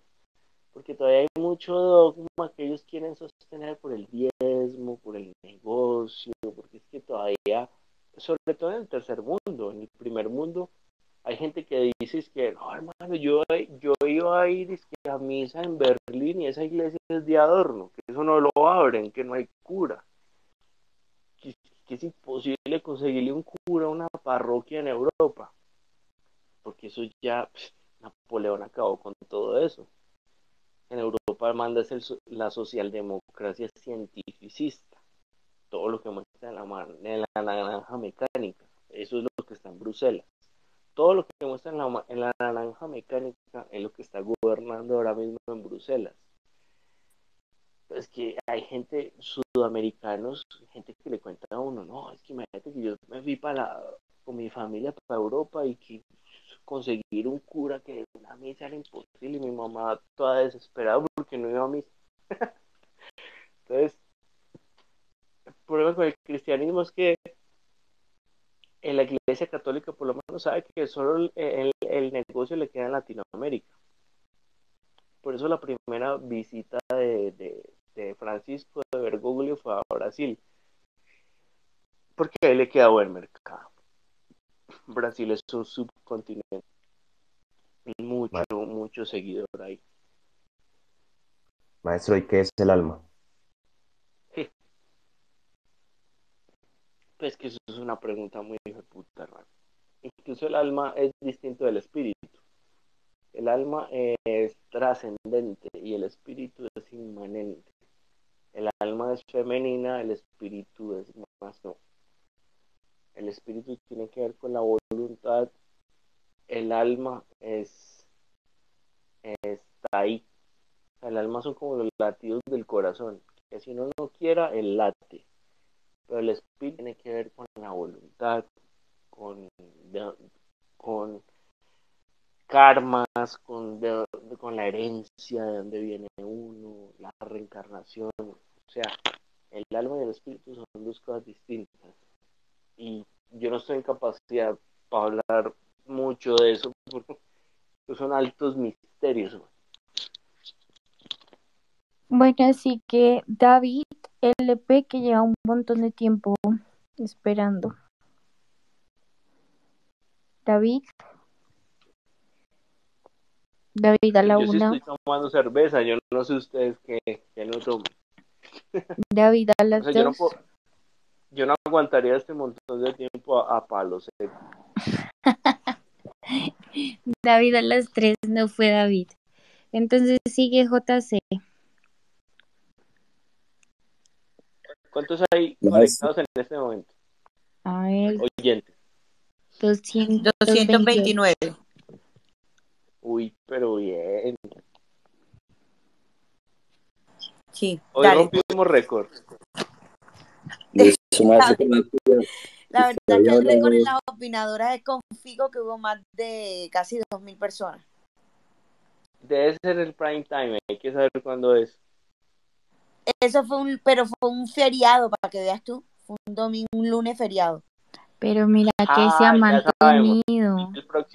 El próximo Space lo tenemos que hacer un domingo de puente. para que la gente no se duerma y para que esté como más entonada, porque realmente es que con la madrugada es muy jodido. Así es. Dale, Sofi, rota y palabra. JC, continúa. Maestro, se está hablando ahorita un poquito del tema que yo le iba a preguntar, pero más allá pues del estigma que tiene, sí, lo del tarot por el tema de la brujería y eso, ¿existe como algún tipo de carga kármica o como alguna situación en la que usted nos recomiende como el tema de la lectura de cartas, pues más allá como, no sé, proponer y indagar en temas como de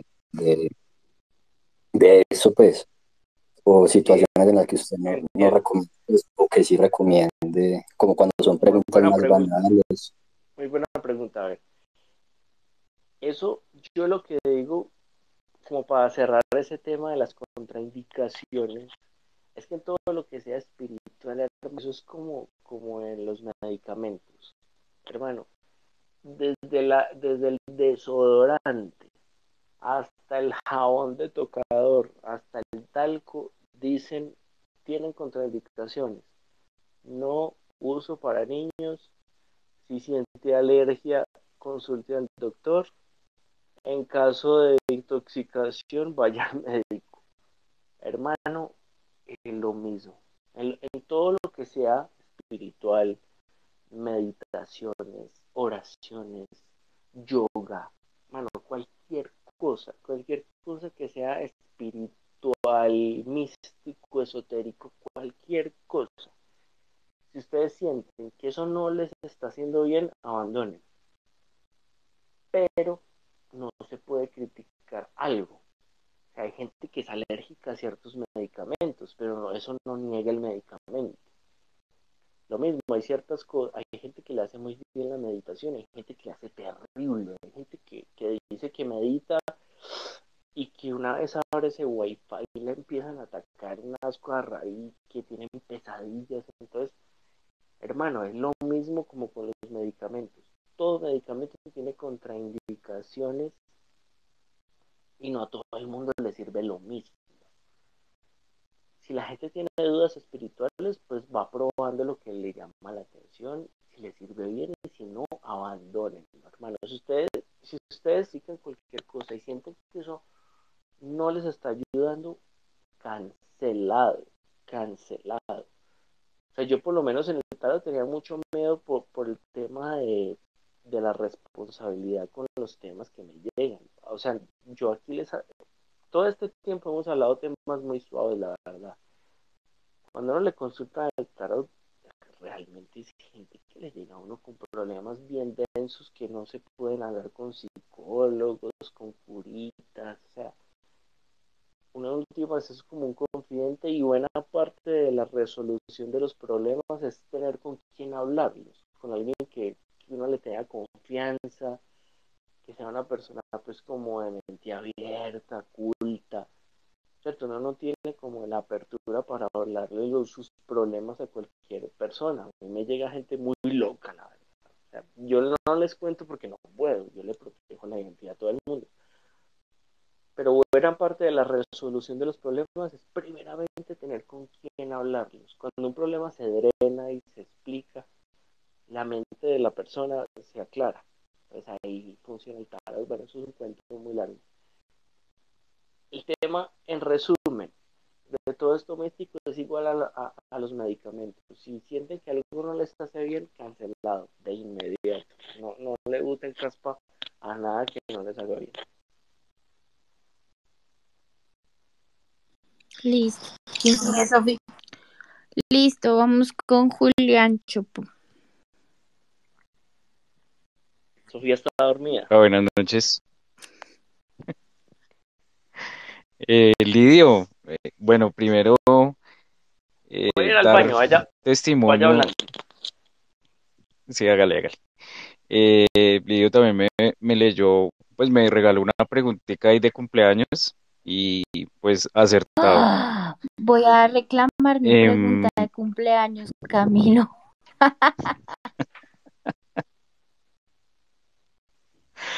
Yo creo que ese día estaba por ahí con cervecita en la cabeza y ya le tocó. Bueno, La pregunta, Lidio, usted no le ha dado por preguntar con las elecciones venideras, las presidenciales, cómo va a estar la situación del país, pues a raíz de eso. Y otra cosita así cortica, digamos para una consulta de tarot, por ejemplo, cuando yo hice la pregunta de cumpleaños, tenía que ser una pregunta muy puntual, pero pues hay preguntas abiertas que uno también quiere hacer. Si es posible para una consulta de esas, pues hacer las preguntas más abiertas y no tan puntuales como la que me regaló, pues. Vamos a esperar que vuelva. Cuéntanos tu experiencia, Juancho, Juliancho. ¿Te sentiste nervioso? ¿Cómo fue el tema? ¿De la pregunta que me regaló? ¿Pero por dónde te la preguntó? Pues no, ¿por DM o qué? Pues por WhatsApp. Lo que pasa es que yo hice una aplicación una vez, pues mi pareja de trabajo y, perdón, de estudio, y pues yo voy como aplicante a visa de trabajo, pues permiso abierto de trabajo, y pues en esa ocasión no la negaron. Nosotros estábamos haciendo una reaplicación y pues él me dijo que sí, que efectivamente me iba a salir la visa, y pues me salió. Ya en este momento ya tengo hasta pasajes comprados para Montreal, y pues aparte me dijo otras cosas que salieron ahí, porque él mismo dice que el tarot cuenta cosas que uno ni siquiera está preguntando muchas veces respecto a mi pareja, y pues también quiero preguntar así como cosas de eso. Pues, ok, entiendo. Ah, ya llegó, ya no digo nada. ¿Cuál es la pregunta?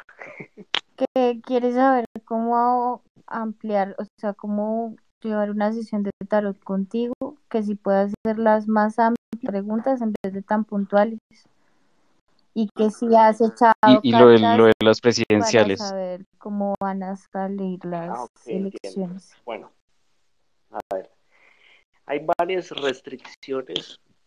O sea, yo sigo un código de ética con las cartas. ¿Cuál es mi código de ética? Voy a abrir un six-pack. No leo a largo plazo, ni me meto con brujería, ni me meto con salud, ni me meto con destinos múltiples. Entonces, ¿qué pasa? Cuando preguntar el destino de un país, ahí son destinos múltiples.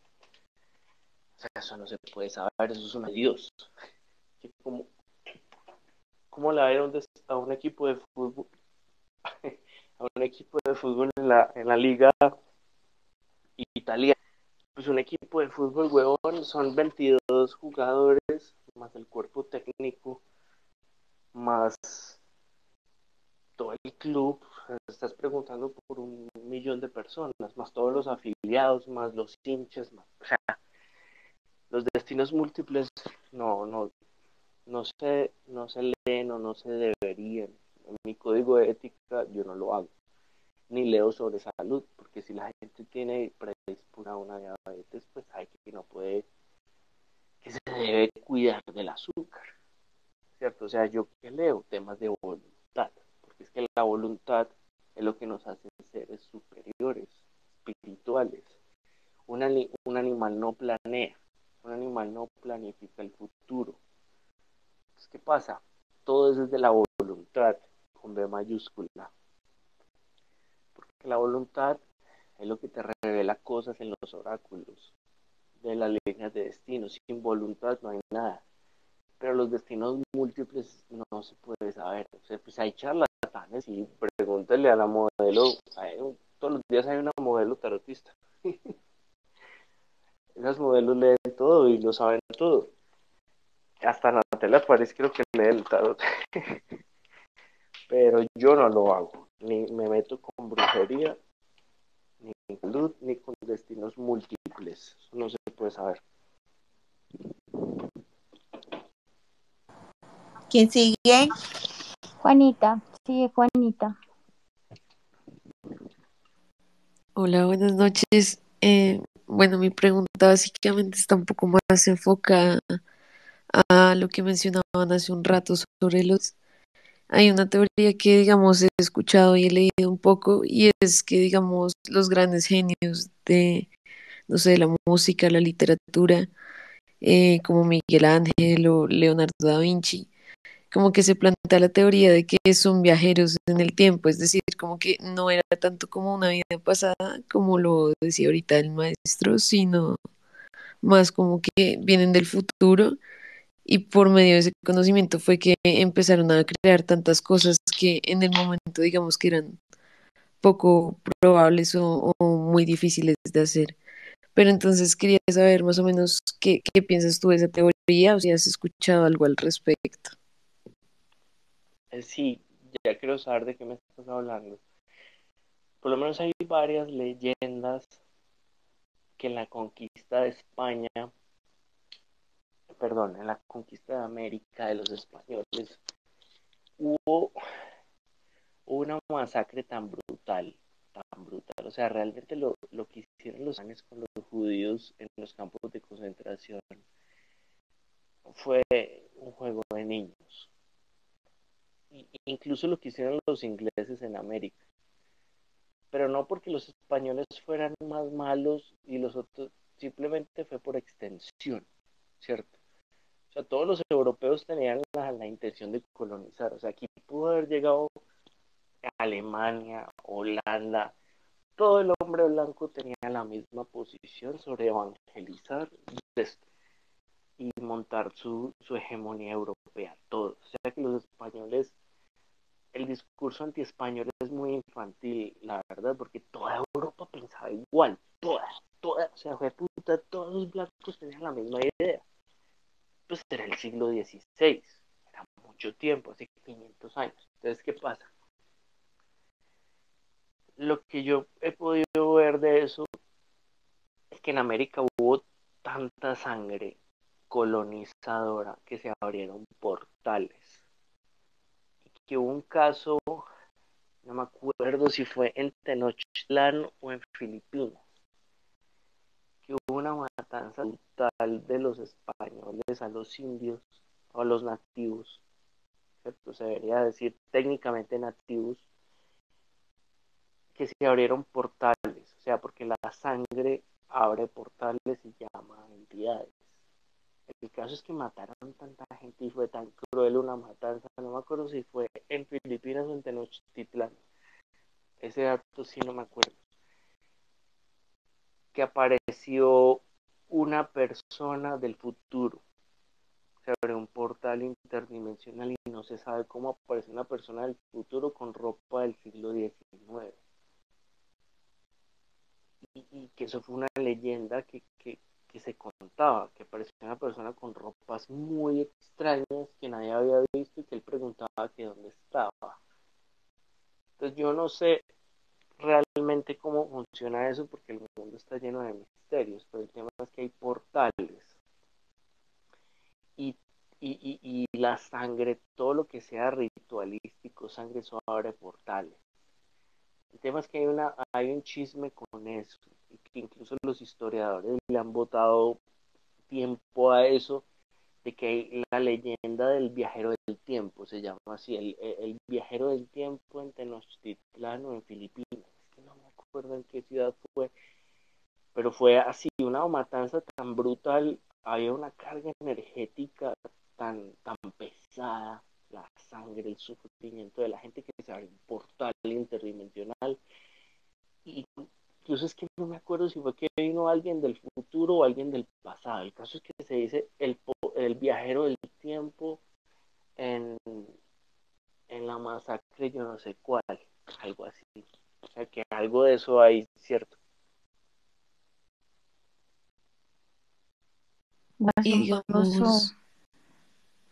Y digamos, acá como para cerrar ya la pregunta, porque la sangre o bueno, como ese tipo de cosas que pues también se han hecho sacrificios y eso, son capaces como de abrir esos portales. O sea, ¿cuál es la fuerza detrás de eso? Es que no sé si ustedes vieron la serie de Apocalipto, pero es que la serie, la película de Mel Gibson de Apocalipto. O sea, dicen que esas masacres que hacían en esas ciudades aztecas, eso eran miles, o sea, cientos de miles, que en un fin de semana de puente, de quincena, un puente de quincena que había ganado la selección, que habían ganado, ellos jugaban también el fútbol, el juego de la pelota.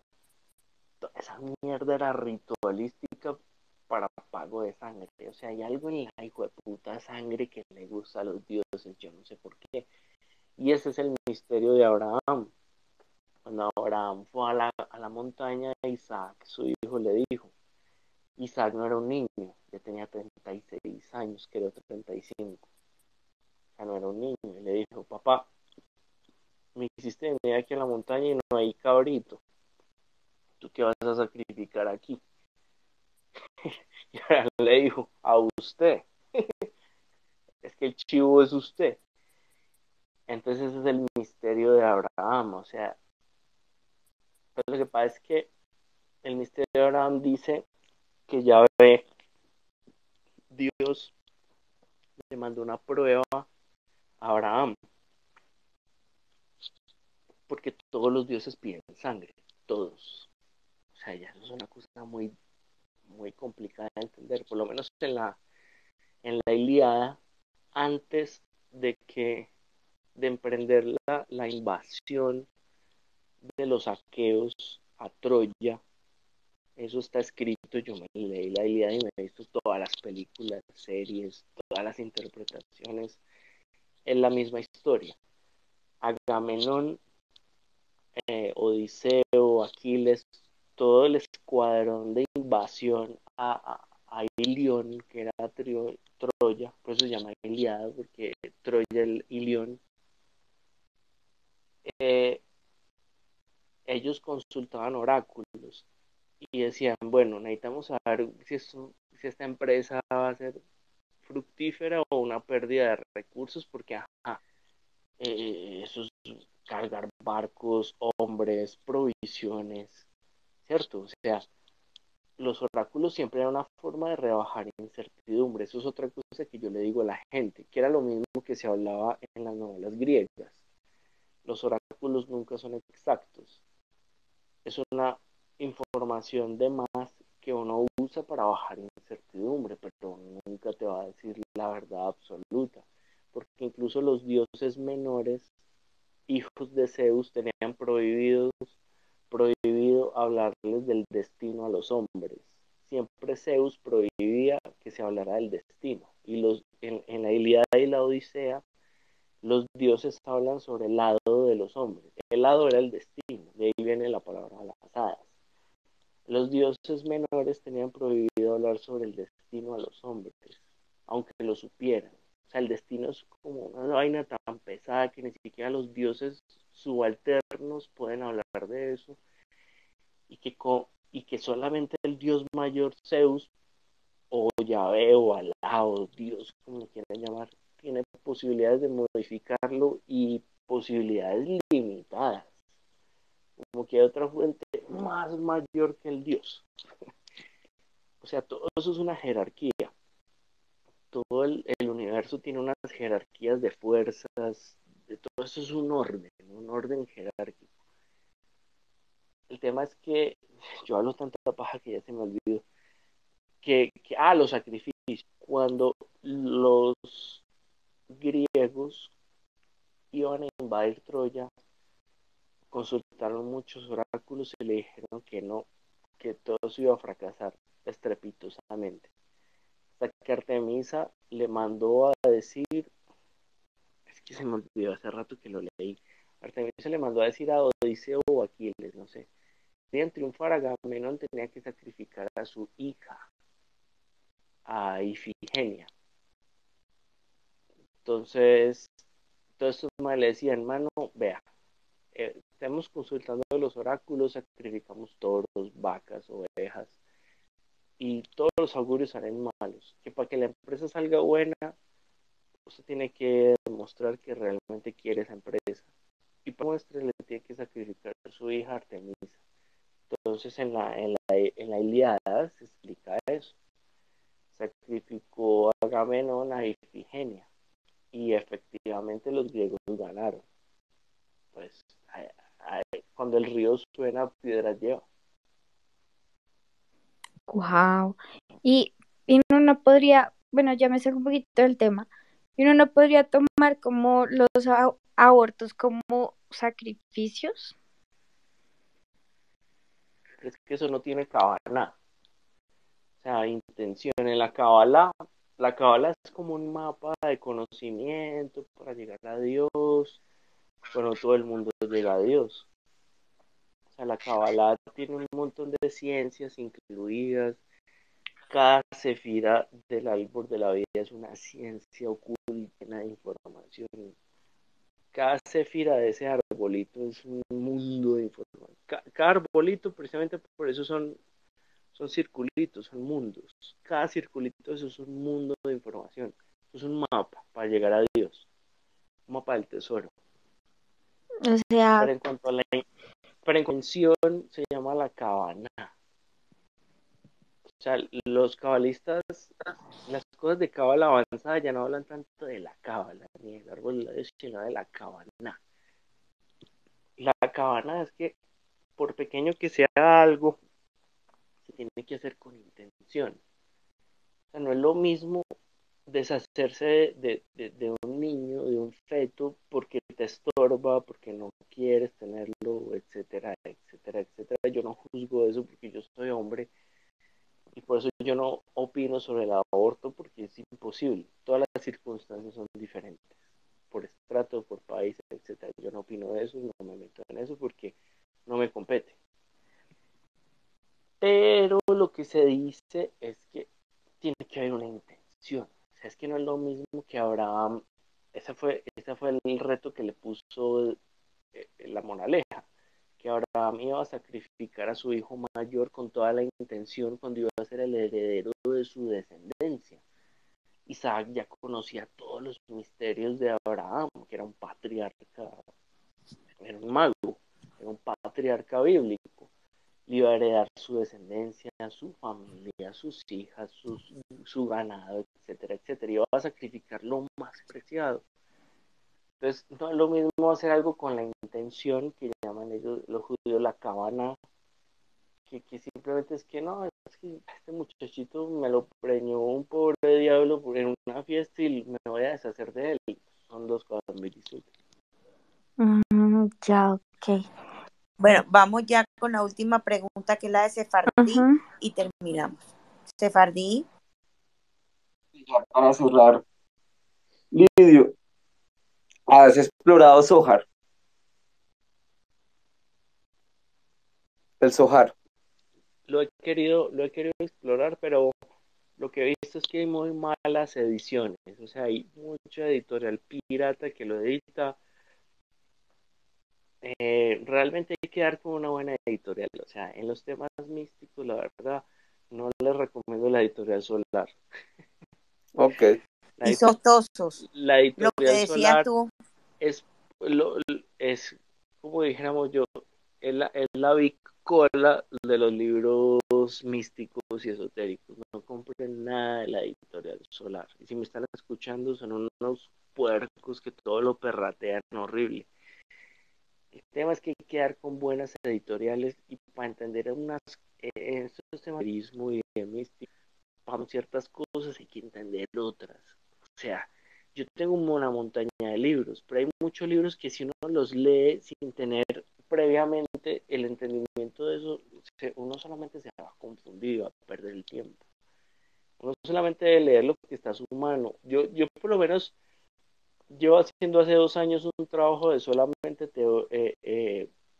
libros clásicos. Yo me voy a volver primero experto en teoría clásica para entender a los místicos buenos del medievo, sobre todo a Ramón Llull. Yo les llevo unas ganas a la corrección de Ramón Llull, crítico catalán. Este tipo es mi favorito, pero yo no entiendo eso. O sea, yo leo eso, hermano, y yo primero tengo que tener...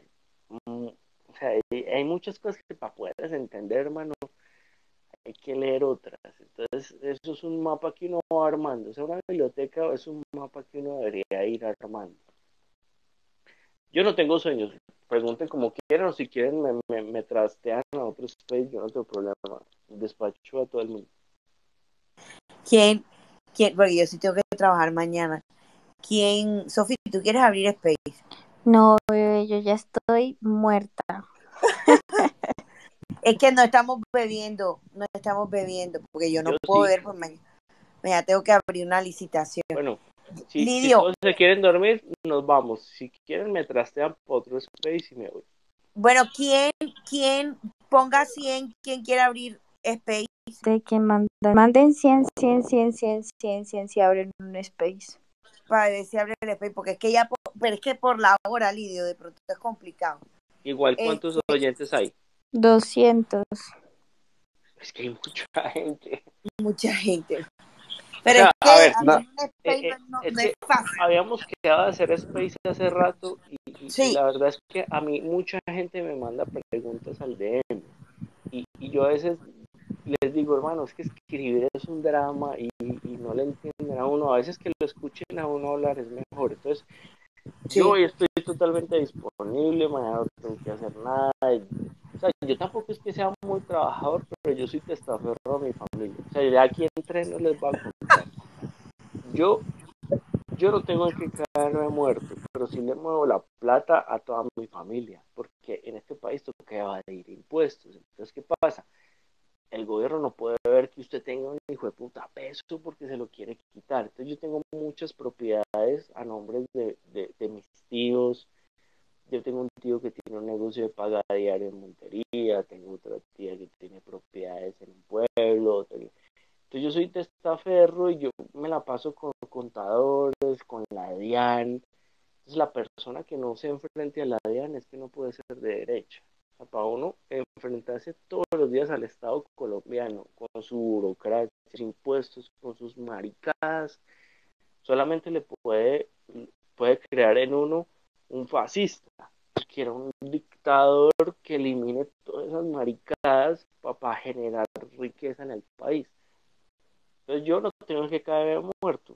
Yo desde que tengo 15 años soy testaferro de toda mi familia, empezando por mi papá.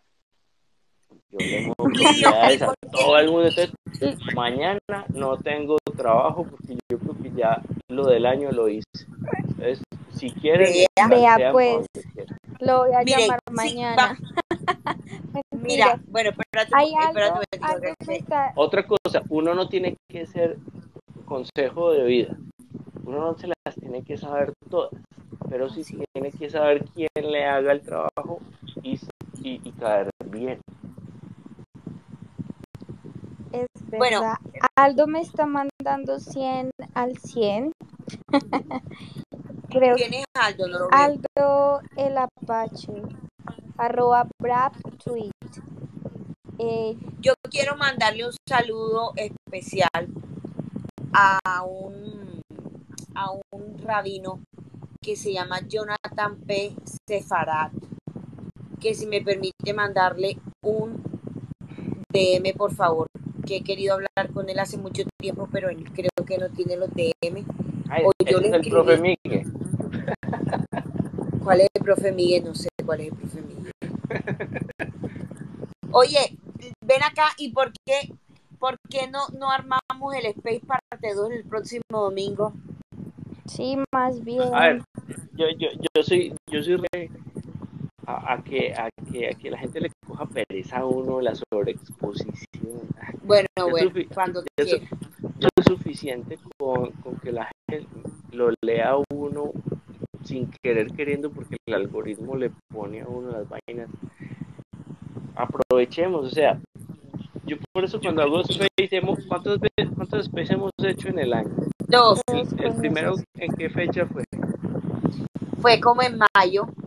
En mayo, marzo de mayo, junio, julio, agosto, septiembre, octubre, 6 meses. Bueno, voy a subir a las 3 personas aquí. Bueno, Porrito. Yo me quedo prepara hasta que ustedes quieran, no tengo problema. Dale. porrito adelante, se prepara Jorge. Hola, gracias. Quisiera tener un poco más de, no sé, que me amplíe un poco más la idea sobre el tema del ayuno, ya que el ayuno veo que, pues yo lo he practicado en muchas ocasiones. De hecho, he tenido días o he tenido ayunos de hasta 3 días. Y digamos que muchas de las cosas que he emprendido después del ayuno han salido a mi favor, pero quisiera que lo ampliara un poco más sobre este tema. Pues veo yo que espiritualmente es una arma que casi todas las religiones tienen para blindarse y muchas veces para fortalecerse. Buena pregunta. Bueno, con el tema del ayuno, eso es bien denso. A ver, el tema del ayuno es que, ¿cómo empezáramos? Eso empieza con el paraíso, con el tema de la prohibición de comer del fruto prohibido. ¿Qué pasa? Dios les dijo, en el paraíso tienen todo. A Adán y Eva le dijo, tienen todo, pueden comer de todo, está todo lo que ustedes necesitan, pero solamente no pueden comer de X árbol. Oye, eso tiene otras interpretaciones con el árbol del bien y el mal, pero hay otra interpretación con la gula, que dicen que ellos comieron del árbol del bien y el mal, el prohibido, por la gula. O sea que la gula tiene una connotación negativa espiritual, en tanto que la gula es un tema animal.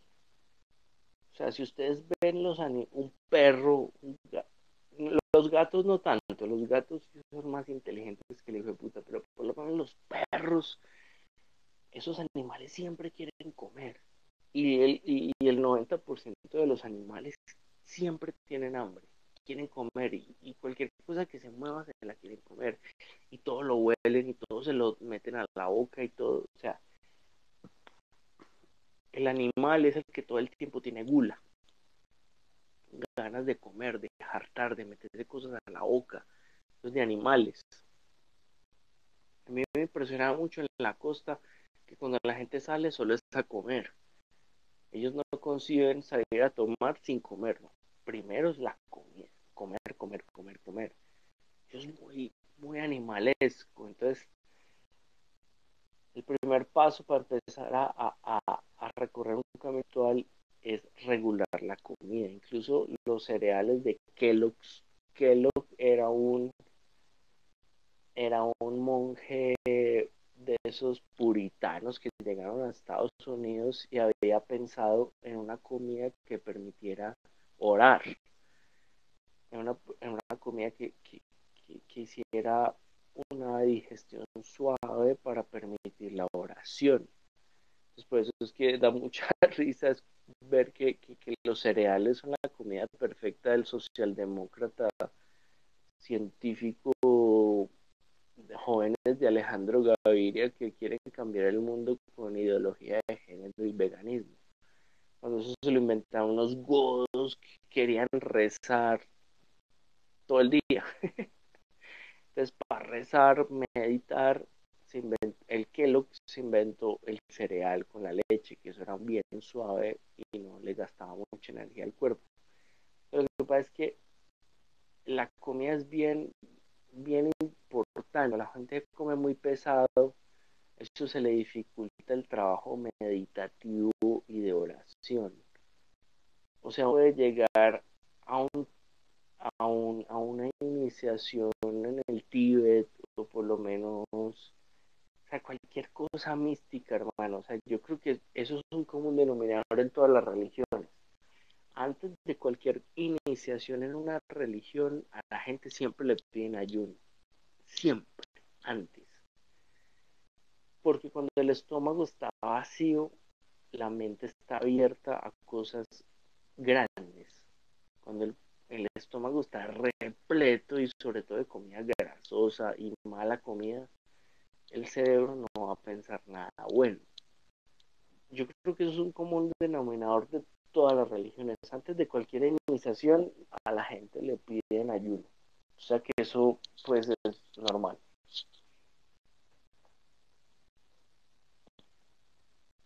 Bueno, el siguiente es hijo de las runas. Me quería preguntarle sobre... Voy al baño. Vale.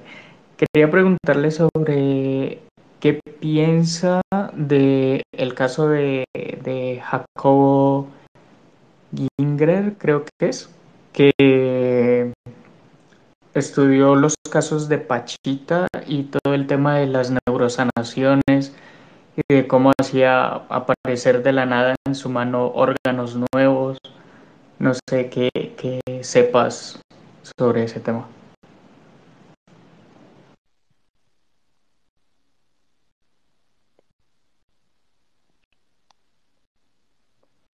¿Sobre qué? ¿Sobre las pachitas? Sobre no humana en México, que se llama Pachita, que operaba haciendo aparecer órganos nuevos en su mano, y con solo meter la mano puede extraer el órgano y poner el nuevo. Wow. Eso sí nunca lo había escuchado. Suena bastante interesante. Esperemos a ver qué Camilo que nos tiene para decir.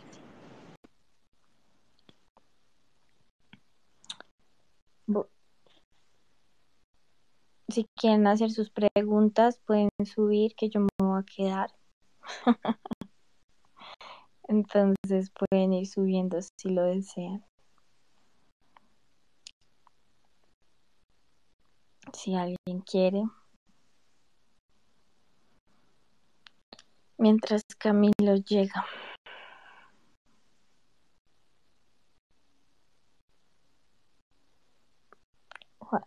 Lo peor. Oigan, ¿qué pasó? No, que hay más gente pidiendo palabras, esto no va a terminar nunca. Yo te estaba escribiendo por DM que si quieres te vas a descansar, que yo me quedaba. Sí, pero ¿y qué pasa? Aló. Pues, yo no puedo cerrar el space, pero yo puedo dar palabra. Dale, perfecto. Ayúdame ahí. Y si quieres, eso y ya. Dale. Pues dale, adelante. Dos veces al año con el maestro Lidio se van a dormir. Qué flojos. No. Yo no me voy a dormir.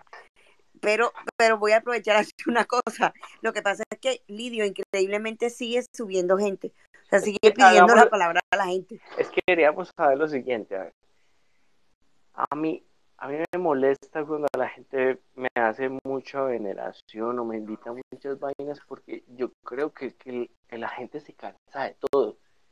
Uno no quiere escuchar a la gente todo el tiempo, ¿sí? O que con 2 o 3 programitas que hagamos al año, así, larguitos, y despachando a todo el mundo, es como más bacano.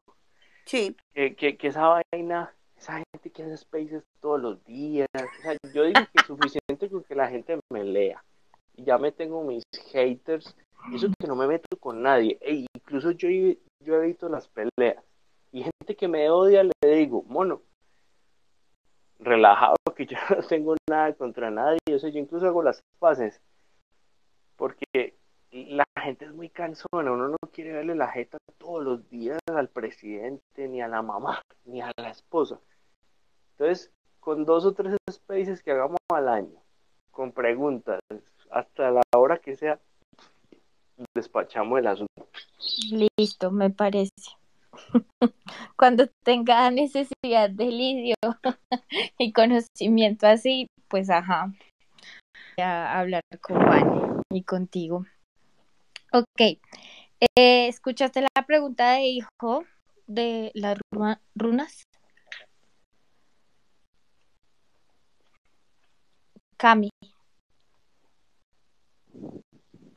Camilo. Sobre la Pachita, ¿cómo fue? Sí, ¿se la puedes repetir, porfa? Sí, mira, ¿qué sabes del caso de Jacobo y Pachita sobre las operaciones? Ah, ok. Yo creo que es el mismo caso del padre Gregorio, perdón, del cura Gregorio. ¿Cómo se llama el médico Gregorio? Lo que pasa es que es muy difícil saber si es un ángel o no. ¿Por qué? Porque es que nada es homogéneo. A ver. Dame un segundo. Ya me dio miedito. A ver. Hay gente que dice que no todos los ángeles nos quieren, ni todos los demonios nos odian. Pues, ¿qué pasa? La fácil es creer como que no, que los demonios son malos y los ángeles son buenos. No.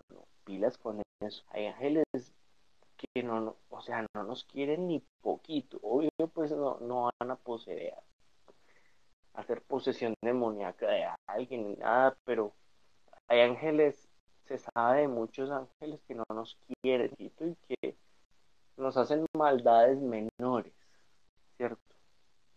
O por lo menos no nos tiran buena energía, porque nos envidian, porque podemos sentir, las entidades espirituales no pueden sentir nada, solo son inteligencias que vagan por el universo, pero no pueden sentir la comida, la bebida, la dormida, el sexo, no pueden sentir, nos envidian por eso, increíblemente.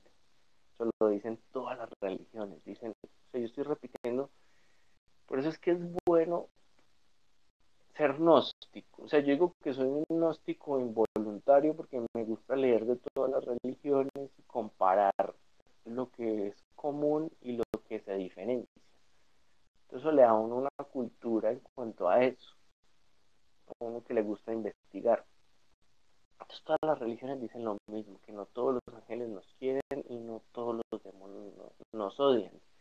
Incluso había muchos demonios que se adoraban en la antigüedad porque combatían otros demonios. O sea, uno le echa cabeza y uno dice, ¿por qué? ¿Por qué rayos en la antigüedad de Babilonia, Egipto, había gente que adoraba de demonios tan aparentemente perversos y horripilantes?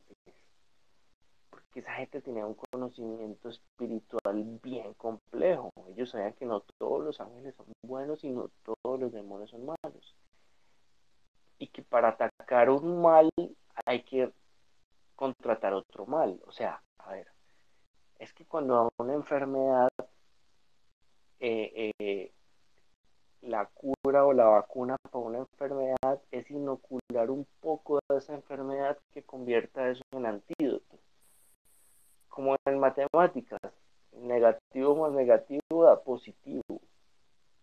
Entonces en la antigüedad ellos tenían una madurez espiritual para entender que no había una homogeneidad entre el bien y el mal. Es una cosa muy moderna, realmente, de que todos los ángeles son buenos y los demonios son malos, no. Habían demonios que repelían a otros. Entonces adoraba a ciertos demonios, repeler a otros. Y habían ángeles que se sabía que no eran tan buenos o que no nos querían tanto. Entonces, en cuanto a eso, pues es como lo del Gregorio, es que es imposible saber si es un ángel bueno o un demonio menos malo que trabaja por favores, porque hay demonios que tienen un poder bajito, pero que hacen favores y se le ofrenda bien, que no exigen mucho. Hay demonios mayores y demonios menores, hay demonios que hacen curaciones y todo. Entonces, yo con eso del apachito, las curaciones que logra la gente con vírgenes, con Gregorio, hay una cantidad de santos que hacen curaciones. Es muy difícil saber si es un ángel o un demonio menor que trabaja con otro. Yo lo que sí diría es que hay muchas vírgenes que son demonios menores, que la gente cree que son vírgenes pero son demonios menores, que simple y llanamente hacen el favor de curar por una ofrenda pequeña, que son demonios de baja categoría, que se escudan en vírgenes. Entonces, es que es imposible saberlo. Pero si incluso el cristianismo, el catolicismo lo acepta, dicen que cada país tiene una virgen distinta. Hay millones de vírgenes, cada país tiene miles de vírgenes. Y entre todas esas vírgenes, ¿qué va a saber uno cuál es verdadera, cuál es falsa?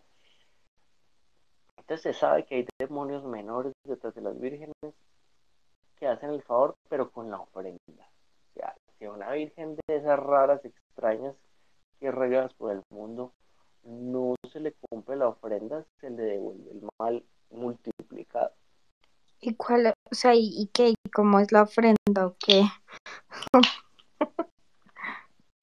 Pues hay mucha gente que dice que las vírgenes milagrosas, la gente les deja mensajes, ofrendas, pero que siempre hay un cura o alguien que les dice, bueno, hoy vamos a abrir la jornada de ofrendas.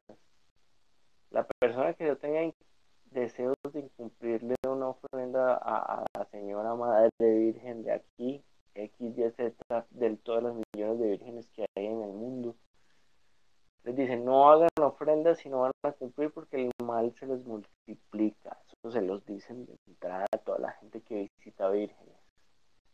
Si usted va a pedirle a alguna virgen X, Y, Z, lo tiene que cumplir. Yo no creo que eso sea divino. Yo creo que esos son más bien demonios menores que hacen favorcitos acá, negocitos pequeños para ellos. Curar un enfermo leve, curar algo a cambio de ofrendas y de un poco de reverencia, haga sentir menos menores que los demonios mayores, ya. Pero yo creo que más de la mitad de las vírgenes son demonios menores que hacen favores por ofrendas y ya. ¿Pasaría lo mismo con las almas? Cuando uno hace ofrendas a las almas. Exactamente, ánimas, todo, o sea, y ni siquiera yo diría que son demonios menores, sino a veces ánimas en pena que se amañan mucho aquí en la tierra. O sea, hay muchas ánimas, o sea, el mundo entero está lleno de ánimas en pena que no se quisieron ir, que todavía quieren vivir la experiencia terrenal, los sentimientos, el placer, y no se quieren ir y se camuflan en cuanta cosa espiritual y para hacer favores y que les den una copa de ron como en la santería, favores. O sea, la mayoría de la brujería realmente no trabaja con demonios. O sea, los demonios son entidades, son ángeles, caídos, pero ángeles. O sea, son entidades poderosas. Realmente los demonios trabajan con el poder, como muestran en la serie del Exorcista, con los curas, cardenales, con el poder, porque los demonios buscan controlar el mundo. Pero lo que hace la mayoría de la gente con la brujería es pactar con almas en pena, es decir, gente que se murió antes del tiempo que quiere vivir cosas y negocian. Entonces quieren volver a sentir el olor de una copa de ron, de unas frutas. Entonces lo que ve uno en los altares de la santería del vudú, gente que le hace un montón de altares de cosas terrenales a un alma en pena que hace favores. Ya, eso está muy interesante. Jorge, vamos contigo.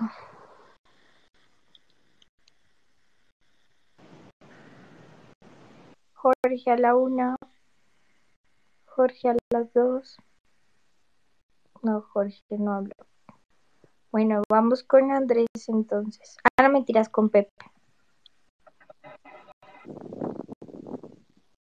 Pepe a la 1, Pepe a las 2. Tampoco, entonces vamos con Andrés. El que quiera repetir, que repita. Eso que puta es ya. No, bebé, aquí hay una fila grande de gente, pues es que no me quiero enredar con quién va primero, pero acá hay gente preguntando. Andrés. Hola, ¿me escuchan? Sí. Señor Lidio, no, son solo dos preguntas nomás. si algún día van a volver los hilos de ocultismo para dummies, que eran muy buenos, muy interesantes, creo que ahí con eso usted se dio a conocer de verdad. ¿Y qué opina del Kybalión? Si lo ha leído y si vale la pena leerlo y pararle bolas a ese libro. ¿Qué es el Kybalión? No más, gracias. Ok, bueno, con los hilos lo que me parece es que son de mal gusto. Entonces, yo hacía hilos de ocultismo, era porque nadie hacía hilos y era algo diferente y bueno, no era como tan invasivo. A mí me parece que es muy importante el ecosistema, el ambiente, la buena vecindad. A mí eso me parece muy importante. O sea, yo soy como un buen ciudadano en ese sentido. Me parece que incluso yo me siento mal haciendo más de 15 tweets al día. Yo me siento mal, pero yo lo tuiteo porque para mí en buena medida Twitter es como un diario. Porque cuando uno escribe las cosas, como que el cerebro las recuerda y uno como que la idea la interioriza más cuando la escribe y parte y la gente la escribe a uno. No solamente yo comparto las ideas en Twitter porque el tema del microblogging, que es la idea técnica de ser un diario, que la gente lo entienda a uno, pero me parece que es totalmente antiestético hoy en día, donde todo el mundo hace hilos horribles, eso da sueños, eso se ve horrible. O sea, estéticamente me parece que un hilo hoy en día se ve feo. Pero no sería feo uno tuyo, yo no sé, digo yo, pero bueno. No, me parece mejor así las preguntitas bacanas, así me parece mejor. Los hilos me parecen un poco estético. ¿Y la otra pregunta cuál era? La otra pregunta era sobre si lo ha leído y qué tal le parece, si vale la pena leerlo. El Kybalión es un reencauche, creo que del principios del siglo XX o finales del siglo XIX, no me acuerdo, de otro libro oriental. Muchos de Hermes Trismegistus.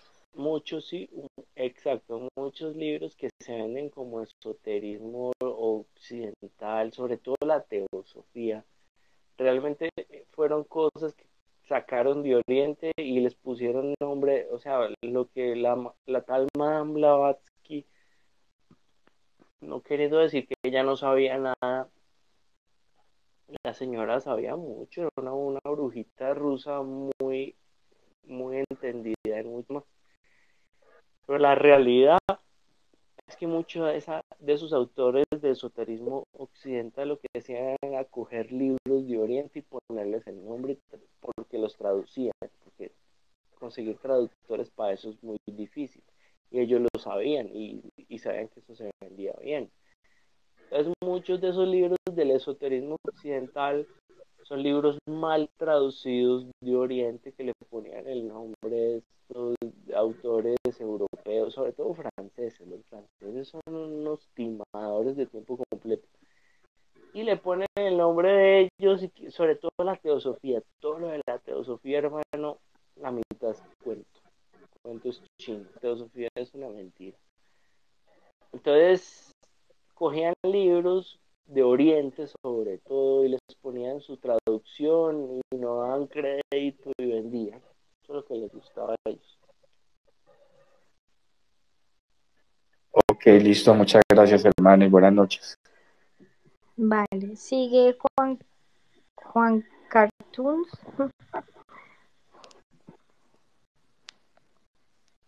Adelante con tu pregunta. Okay. Bueno, lo que pasa es que hace poco mi papá se murió.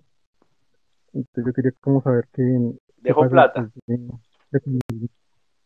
No, no creo. Antes no vas a invitar a Chavo.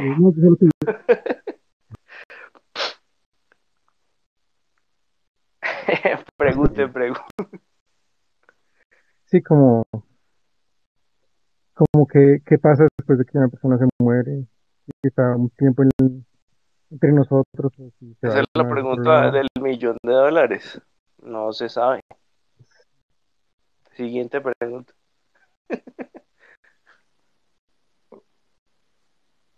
¿No quieres hacer otra pregunta, Juan Castillo? Lo que pasa es que esas preguntas tan abiertas, hermano, hay en el mundo hay registradas en la ONU 3.000 religiones y todas tienen una opinión diferente sobre eso. Aquí yo no sabría decir. Okay. Sí, no, como qué podría pasar, aunque sea como especulación. Pues depende. Es que es muy, es que es imposible saberlo, hermano, porque todas las religiones tienen una opinión diferente sobre el alma y sobre la reencarnación. Y las leyes de la reencarnación son muy extrañas. Ni siquiera el espiritismo se aventura a dar reglas sobre la reencarnación. Solamente se sabe que las almas muy malas no reencarnan y las almas muy buenas, o sea, las almas que son muy malas van a bajos mundos o a mundos peores, y las mejores almas salen del sistema solar y van a otras galas de espiritualidad más evolucionada. Lo que dice el espiritismo es que si tu papá fue muy bueno o muy malo, depende. Si fue una persona común y silvestre, lo más probable es que vuelva a reencarnar aquí. Si fue muy bueno, como dicen que la Madre Teresa de Calcuta, el 90% de la gente dice que era una santa. Esa gente que dicen que son santos realmente salen del sistema solar, van a otras galaxias con la espiritualidad más evolucionada. Pero si la gente fue muy mala, van incluso a planetas inferiores, casi como bacterias, diría yo.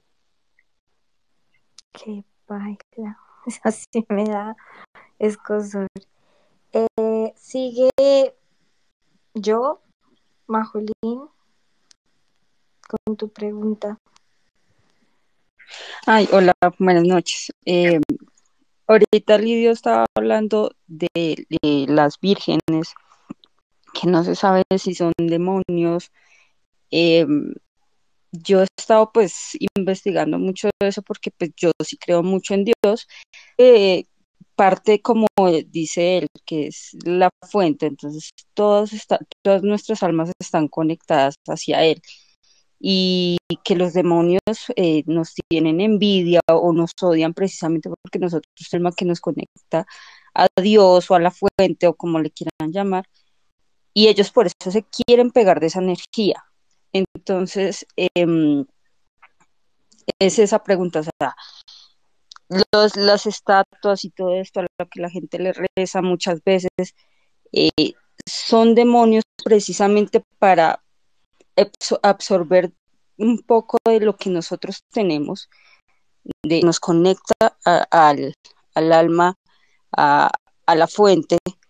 Es precisamente para eso, para absorber de nosotros. Muy buena pregunta. Es como cuando uno coge un taxi, pues uno asume que todos los taxistas son buenos, no todos son buenos, y algunos se camuflan incluso hasta en las aplicaciones más reputadas, y como es arriba es abajo. O sea, así como uno vive engaños en mundos creyendo que alguien es bueno o es malo y resulta lo contrario,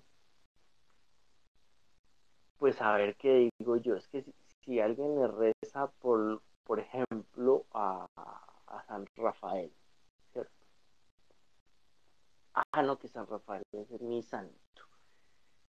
Pero hay que tener en cuenta que dentro de todo el mundo antillano, afrocubano, afroamericano, todos esos santos, un sincretismo con orishas africanos, con demonios africanos. Entonces, ¿quién le puede asegurar a alguien que si le está rezando a San Rafael, realmente le llegue San Rafael o el demonio a la que la gente en las Antillas le hace tantas ofrendas? ¿Cierto? O sea, es que la gente en la magia negra y la brujería ofrenda más duro y más pesado y más fervientemente que la gente de los... ¿cierto? De la luz. La gente de la oscuridad ofrenda más duro que la gente de la luz. La gente de la luz solo ora, se echa la bendición y ya, pues la gente del bajo mundo ofrenda duro. Entonces, ¿quién le puede asegurar a alguien que escuche el ángel, que ya sabemos que no nos quieren, sino que nos toleran, y que escuchen nuestras ofrendas a ángeles, en X ángeles, que mucha gente les ofrenda cosas oscuras? Entonces, ¿a usted quién le asegura que le va a llegar? O sea, usted, ¿uno cómo sabe que le va a llegar cuando ofrenda? O una virgen. De las 8 millones de vírgenes que hay en el mundo hispano, africano y europeo, de todas esas vírgenes, bueno, usted le está rezando a una virgen, pero de todas esas, ¿cuál va a saber usted que llega? Y de todas esas vírgenes hay demonios, ¿qué va a saber usted? Entonces, es que es imposible saber uno que está llamando. Ay, qué feo. Entonces no rezo. No, pero esa era la otra, que digamos, decía alguien que cuando uno ora, muchas veces Dios sabe a quién escuchar y a quién no, y que muchas de esas oraciones que uno hacía, las escuchaba, por ejemplo.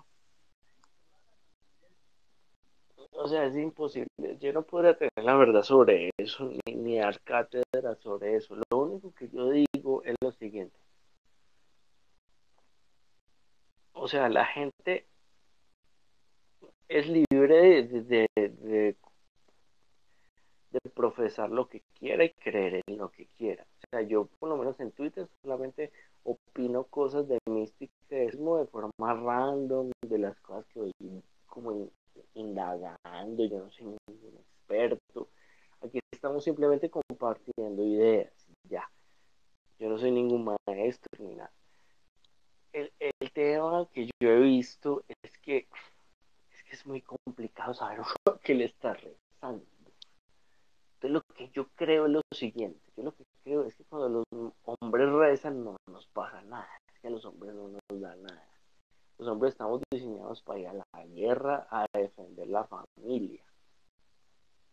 Pero es que las mujeres tienen una antena muy sensible. O sea, a ver, podríamos decir que el sistema de la humanidad, los hombres el hardware y las mujeres son el software. Los hombres somos la carcasa del orden social, los que vamos a la guerra. Así haya mucho feminismo, los que siguen rompiendo las para montar acueductos son los machos. Para que las mujeres vivan, para que ustedes caguen en el baño con agua potable, hay un macho que hizo el hueco en la calle para el acueducto, y un grupo de machos que trajeron las bulldozers y sudaron esta vida y la otra y se ganaron artritis poniendo ese acueducto para que las niñas caguen tranquilas, porque después hablan mal de nosotros los hombres. El orden social es así. El hardware, los que hacen el trabajo duro, somos los hombres, y las mujeres son las que crían la familia, lo delicado, es como el procesador, ¿cierto? El disco duro. Entonces así funciona la sociedad. El tema es que yo le digo a las mujeres que tengan mucho cuidado con practicar cosas esotéricas y místicas, porque son más sensibles. A un computador se le puede dañar la pantalla, la carcasa, ¿cierto? Los somos fusibles de guerra, pero las mujeres son muy sensibles. A las mujeres deben tener mucho cuidado con practicar vainas, porque todo les pega más duro.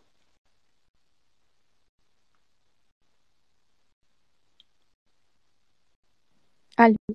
¿Me están escuchando?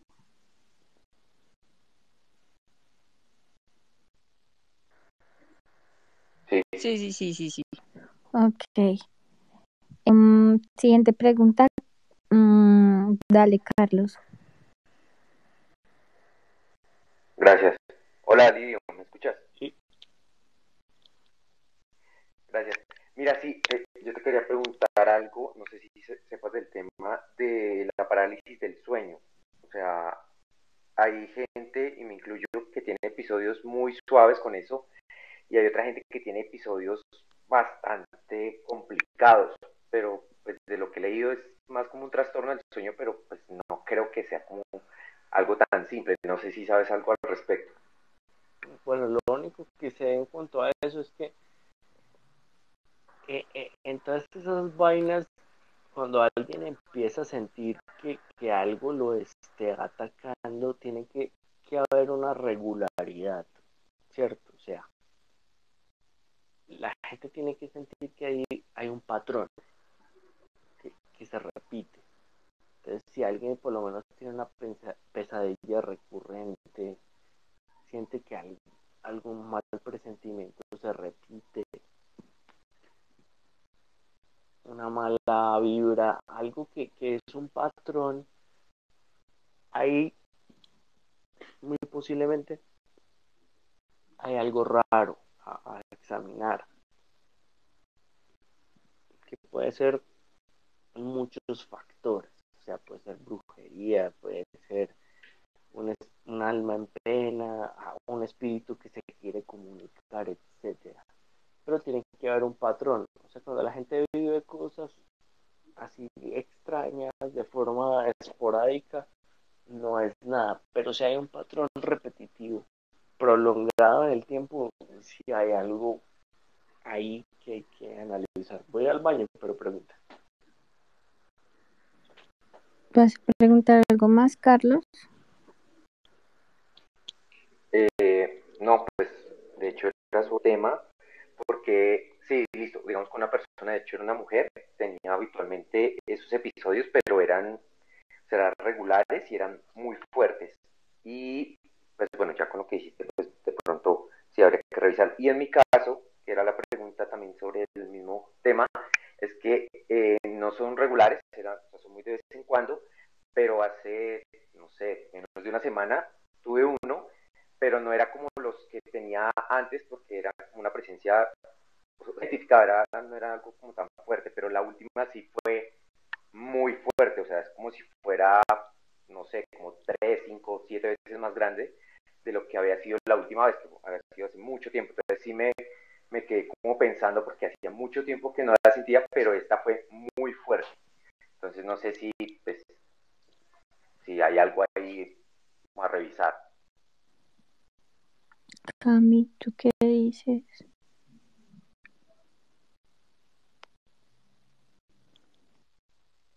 Debe seguir en el baño. Sí. Está tomando en serio. Sí. No sé, yo creo que todos hemos sufrido de parálisis del sueño. Pero igual, esperemos a ver qué dice Camilo.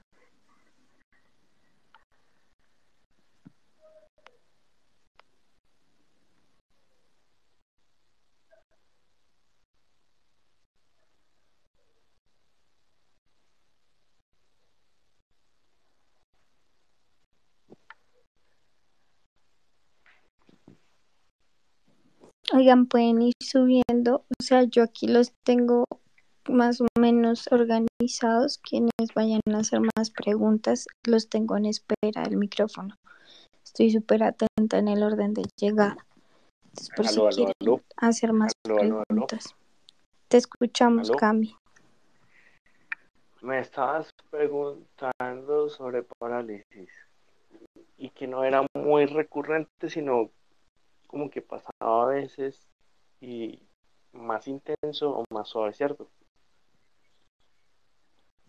Sí, o sea, digamos que haz de cuenta como que cuando pasa era como igual, o sea, muy de vez en cuando, pero era como la misma intensidad, pero la última fue, no sé, como 5 o 10 veces más fuerte, entonces esa sí me asustó, porque pues fue muy fuerte. Entonces no sé, fue algún evento particular, porque fue demasiado fuerte, no es como las otras, que pues como eran pequeñas, pues sí, no les pones cuidado, pero es que esta fue demasiado, o sea, es como si, no sé, un mastodonte se me hubiera puesto encima, entonces sí se me hizo muy raro. Ok, entiendo. Puede ser que haya algo que se quiera comunicar contigo y te quiera decir algo. Ahí ya toca esperar a que esa entidad sea más clara, porque no todas las entidades son inteligentes. A ver, es como, ¿cómo te lo explico? No es lo mismo que el espíritu. A ver, un ejemplo que se me venga a la mente. No es lo mismo que el espíritu de Cristiano Ronaldo o Messi se quiera comunicar con uno que el espíritu del Palomo Zuriaga. Hay diferencias, no todos los espíritus eran inteligentes en vida. Entonces, eso es lo que pasa, que a lo mejor algo se quiere comunicar contigo y te quiere contar algo, pero puede que en vida eran limitados de mente, eran más bien bruticos, entonces no como es arriba, es abajo. Que son, eso siempre hay que recordarlo. Eso ni siquiera es nuevo del Baphomet, eso es un dicho antiquísimo de Hermes Trismegisto. Es así como es arriba, es abajo. Si ese espíritu era más bien básico en vida, le va a dar mucha dificultad comunicarse en sueños. Los espíritus que se comunican bien en sueños es porque eran inteligentes en vida. Dicen que cuando Dante murió, la Divina tiene muchos capítulos, pero básicamente se divide en tres: infierno, purgatorio y cielo. Entonces, lo que pasaba es que el cielo, él lo había dejado, esto incluso no me lo inventé yo, esto está escrito en la historia de la literatura. O sea, yo, la mayoría de las cosas que yo les cuento no son vainas que yo me invento, son cosas que están en la historia, sino que hay un montón de gente que la gente cree que es culta y no conoce ni siquiera la historia, teniendo un clic a la mano a la Wikipedia. Pero como yo todos los días leo 15 artículos diarios de la Wikipedia, pues yo soy un buen chismoso. O sea, es que uno primeramente para tener cultura general tiene que ser un buen chismoso. Primeramente hay que ser buen chismoso y luego profundice académicamente, pero es que si uno no se sabe todos los chismes, ¿cómo va a echar cuentos? Entonces se dice que cuando Dante se murió, él había dejado, a él lo estaban persiguiendo políticamente, porque él hacía parte de los... Había una guerra entre los güelfos y los gibelinos, que era entre los partidarios del papado y los partidarios de los nobles. Yo no me acuerdo Dante de cuál hacía parte ya, hace mucho tiempo que leí eso. El tema es que él políticamente lo estaban buscando porque había una persecución a los opositores del Vaticano. Yo creo que él hacía parte de la nobleza, no del Vaticano. Entonces le tocó esconderse en un pueblo y él revisaba esos textos de la Divina Comedia porque él sabía que se iba a inmortalizar con eso, porque Dante fue la persona que le puso llave al esoterismo medieval. Dante hacía parte de una sociedad hermética italiana que se llamaba los Fideli de Amore, los fieles del amor, y el amor es la palabra clave del cristianismo, esotérica del cristianismo, el amor. Pero el amor no es lo que las mujeres creen, que es conseguir un man que pague todo sin preguntar. Y los hombres creen que el amor es una vieja con tetas y culo, ¿no? El amor místico de Cristo es una cosa bien densa. Entonces, el caso es que él recopiló todo el esoterismo occidental en la Divina Comedia, y el último capítulo lo tenía en una pared falsa, y él se le apareció al hijo en sueños y le dijo muy claramente dónde estaba oculto el último capítulo de la Divina Comedia, porque estaba inconclusa. Tanto así que el hijo de Dante fue y le echó martillo a una pared falsa y encontró los últimos tomos de la Divina Comedia y armó el libro completo. Entonces, por eso les digo yo, si hay un espodeo, se quiere comunicar, mano, es un espíritu muy básico, bruto, ignorante, un trabajador, un celador, una sirvienta, que pesado así, pero como es arriba, es abajo. Así como hay espíritus como yo, que los hago trasnochar hablando de lo divino y lo humano, pues hay uribistas que se ponen un sombrero, un poncho y le dicen a todo y fue puta con F. Entonces, hay espíritus más desarrollados y hay espíritus más involucionados. Entonces, cuando un espíritu no se comunique claramente, es que son espíritus muy básicos. Bueno, pero ¿por qué? O sea, porque uno lo siente que lo atacan tan fuerte a uno. Si me hago entender, Camilo, o sea... Ay, porque es que así es la gente, hay gente que tiene envidia, hay mucha gente que contuvo sus... Yo conocí varios... A ver, yo creo que todos en el colegio conocimos a algún loco que decía que era capaz de violar a una mujer. Hay mucho hombre loco. O sea, la verdad es que las mujeres tienen razón en desconfiar de la mayoría de los hombres. ¿Por qué? Porque hay mucho loco que no le importa violar a una mujer. Entonces, es muy diferente los espíritus que atacan a los hombres que a las mujeres. A las mujeres siempre las van a atacar muchísimo más porque portan la vida. Tanto hombres en el mundo físico como almas en pena. Así como las atacan esos locos en el mundo físico, hay almas en pena de manes que eran enfermos mentales, violadores, locos sexuales que las van a atacar. Las mujeres siempre van a recibir 200 veces más ataques que los hombres.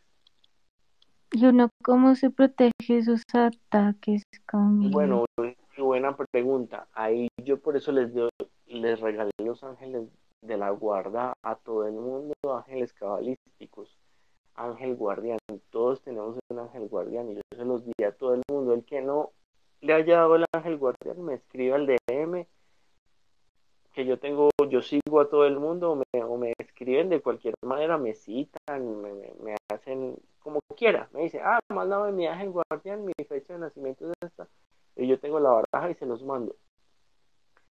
Y toca protegerse con el ángel de la guardia cabalístico, el de la fecha que le tocaba a uno. Pero como le digo yo a todo el mundo, es que las mujeres siempre sufren más que en todo esto.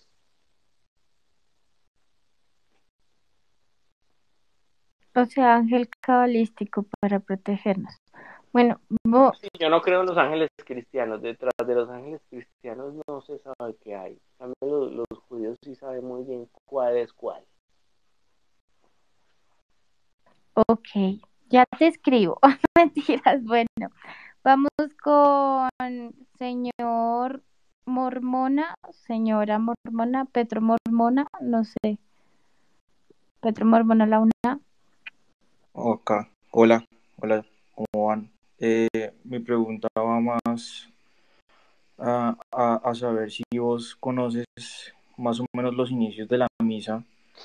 Porque he estado leyendo y supuestamente en Grecia existió como una secta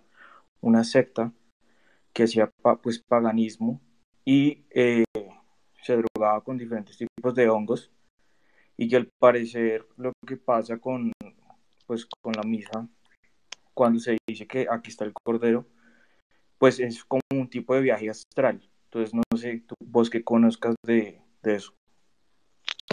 Pero ¿de qué iglesia me estás hablando? Católica. Pues es que si el catolicismo no le echa una lupa de arqueología religiosa, es que el 80% de lo que hace el catolicismo es paganismo. O sea, si no le echa una lupa seria de arqueología histórica, todas esas vainas fueron puros ritos paganos cristianizados. A ver, la teoría de los historiadores paganos en Europa. A ver, la gente tiene que entender algo. En Europa, desde hace muchos años, el paganismo no es una cosa como la entendemos en Latinoamérica, que es como una cosa folclórica, como que, esto es un paganito, como esto es un loquito que lee el tarot, o que hay un loquito por allí que practica la Wicca. O sea, no. En Europa, es que hoy en día, en Europa, hoy, 2021, esta dura del 2021, ahí es muy difícil conseguirle un cura a una parroquia. Es que no hay quien quiera ordenarse. Y lo que ha proliferado han sido un montón de religiones. O sea, el paganismo está más vivo que nunca en Europa. En los países nórdicos, toda esa vaina del Señor de los Anillos, de las hadas, de los elfos. O sea, hay gente que todo lo que son filósofos, historiadores, científicos, sociales, toda esa gente con doctorado es abiertamente pagana y practican rituales. Hay una película que se llama Midsommar, que hablan sobre ese paganismo en Europa. Eso es más real que el hijo de puta. O sea, eso es...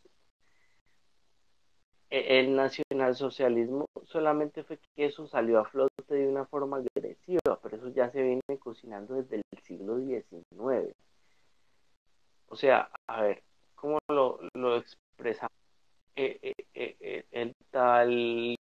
La ilustración del siglo XVIII fue como el renacimiento de la Europa, y de la Europa indoeuropea, valga la redundancia, de la Europa indoeuropea, pero en el siglo XX con Hitler salió a flote, y hoy en día sí que está vivo. O sea, no hay festival de música en Europa que no salgan grupos de paganos haciendo música pagana de todos los pelambres: celta, nórdica, vikinga, turca, de lo que ustedes quieran. El cristianismo en Europa ya es una minoría.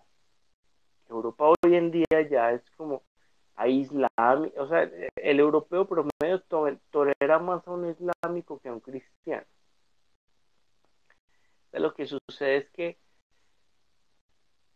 el cristianismo fue perdiendo poder por eso, porque quiso imponer un dogma después del Renacimiento que ya no tenía. O sea, ya el Renacimiento fue un abrir de ojos en cuanto a una visión mundial de la cultura, universal, ¿cierto? O sea, los científicos sociales en Alemania, religión comparada en el siglo XVIII.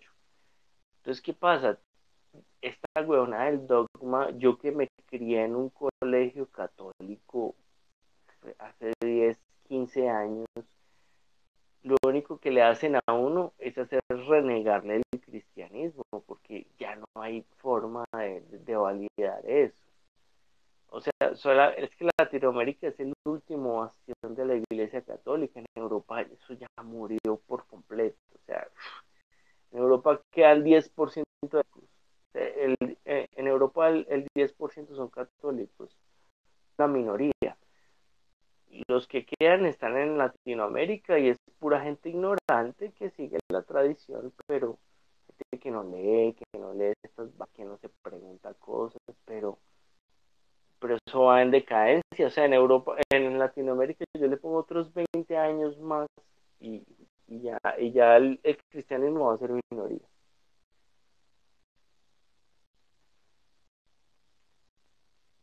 Señor John, bueno. ¿Puedo? Sí, hola. Sigue tú. Señor John, lo que voy a decir no le va a gustar a la audiencia y por supuesto tampoco a usted, pero apelo al respeto y veo una persona que escucha y atiende, pero es también el propósito plantearle esto. Mire, lo veo como una persona que ha revisado el mundo de las tinieblas y le ha encantado. Un judío que debió conocer todo eso que usted está planteado, todo eso que usted ha conocido. Y ese hombre se acercó donde otro judío y le preguntó qué tenía que hacer él para ser salvo. Y él le dijo que era necesario nacer de nuevo. Y el otro le preguntó que si tenía que meterse en el vientre de su madre. Y fue allí cuando él le contestó que siendo tú judío no sabes qué hay que hacer. Es un nacimiento en espíritu y en agua. Pero que a Allan Kardec le ayudó para fundar su teoría del espiritismo. Y de hecho tiene un libro que se llama El Evangelio según el Espiritismo.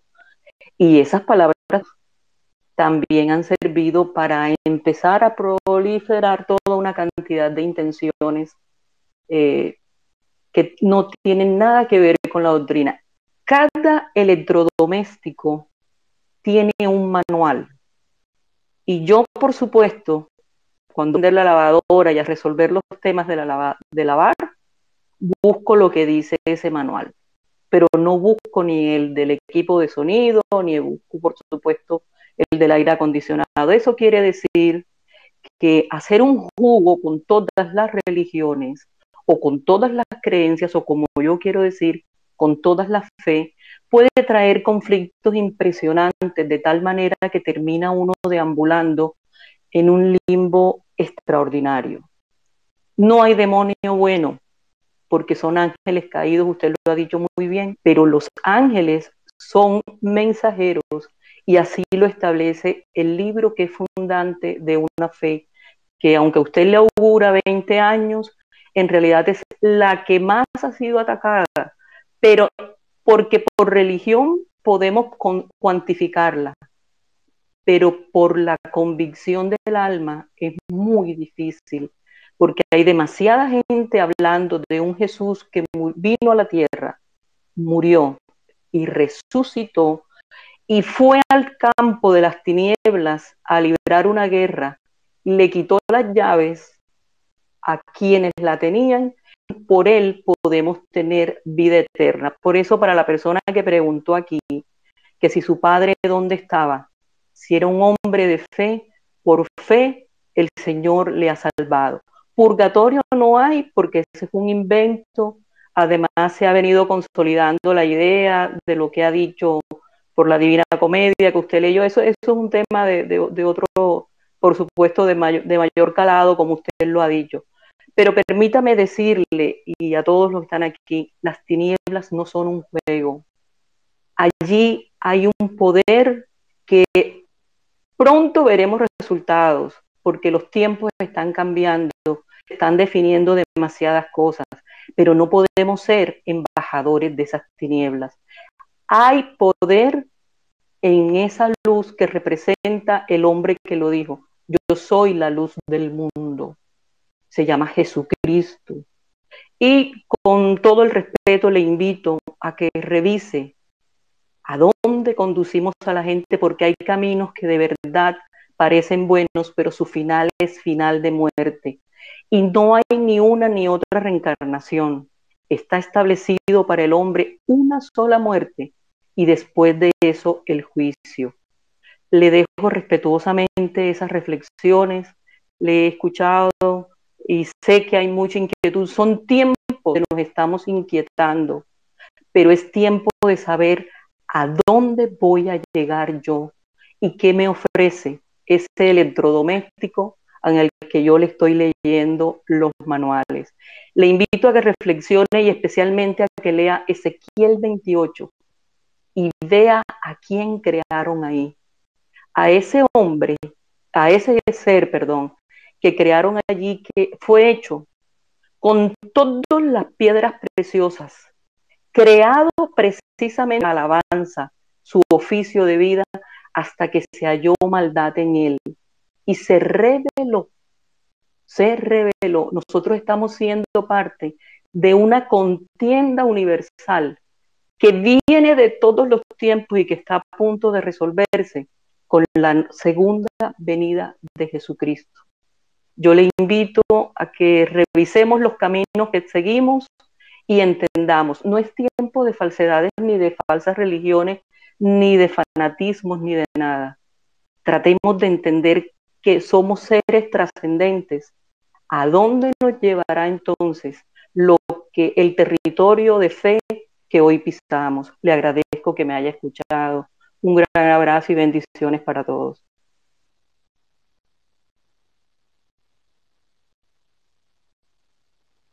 ¿Aló? Se te escucha, se te escucha. Yo creo que todo el mundo se fue después. Se espantaron. Sí, o sea, muy bonito el discurso y siempre es mejor tener tías que hablen así porque esas son las que los sacan a cárcel. Bueno, espero que su prisión no dure mucho y que no descubra cómo es el asunto. Yo estoy de acuerdo, o sea, está muy bien que la gente tenga sus convicciones y si ve que eso le sirve, que lo continúe. O sea, yo no tengo la verdad sobre nada, la verdad. Sí, ahí Amaterasu y las casi como cuántos millones que hay en Japón, que tienen una cantidad de dioses, o yo no sé si al otro le sirve el Buda, o yo no sé qué, pero la gran pregunta es, ¿eso es real? Esa es la gran pregunta que desde la filosofía nos hacemos, porque usted dijo en uno de sus tweets que todos los pensamientos filosóficos devienen en fe y en religión, un poco eso lo dijo en un tweet reciente. Sí, está allí. Exacto. El caso es que yo no tengo la verdad, yo simplemente soy un curioso de este tema. Hola, bueno. Yo quería precisar que cuando la señora, ¿cómo se llama? Chechi, habló sobre la diversidad de religiones. Hay una religión que se llama la magia del caos, que sí coge todo y practica todo y prueba todo. Y eso me parece bien porque es como uno todos los días tomarse una cosa distinta, un licor distinto sin saber cómo le va a caer. Yo simplemente le digo a esa gente que tiene sus dogmas muy claros que los profese y ya, pero esto de andar predicando ya hoy en día no se ve bien, o sea. Pero si usted lo que hace es predicar, señor John, el asunto es de quién es embajador y de curso suyo. Bueno, siguiente pregunta. Sí, no, ya vamos a ir cerrando. Creo que ¿quién pasó? Porque me desconecté por el tema del trabajo. Creo que íbamos, no sé si Amor terminó. No. Oscar. Sí, creo que iba yo, bueno, gracias. Dale, pues, y cerramos. No, respecto a lo siguiente, ya he abierto un space, yo creo que ya Twitter me deja. Si las chicas de los opinadores ya quieren madrugar, dormir, porque tienen que madrugar, yo voy a hacer el intento de abrir el space en mi cuenta para probarlo, pues, porque nunca lo he abierto. Sí, ya debes poder hacerlo sin problema, porque ya todas las... Y el que quiera entra y me pregunta, y ya entramos en gastos, aquí hijo de putas, despachemos a todo el mundo. Bacano, aguanta mucho que lo hagas. Entonces déjame hacer la última pregunta acá y nos vamos para allá, okay. Para cerrar también con el tema de Chechi, digamos lo que yo puedo hablarle a Chechi y decirle que yo he sido 2 veces ateo, criado en una cuna católica, mis 2 ateísmos han sido un producto de... El primero es de la ignorancia, como diría Nietzsche, y el segundo un producto meramente intelectual a raíz de la lectura. Vuelvo a la fe por un proceso meramente empírico. ¿Cómo vuelvo? Por el hecho de sentir a Dios, pero no desde la Biblia, no desde un texto sagrado, desde sentirlo. Y es porque la Biblia, como todos los otros textos, son escritos por humanos, y la Biblia termina siendo un plagio de otros libros sagrados previos a ella. Entonces tampoco es una palabra, digámoslo, que tenga la finalidad o que sea única y que de verdad diga la verdad. John o Lidio o Camilo, se te puede hacer una pregunta. Decir, doctor Trump.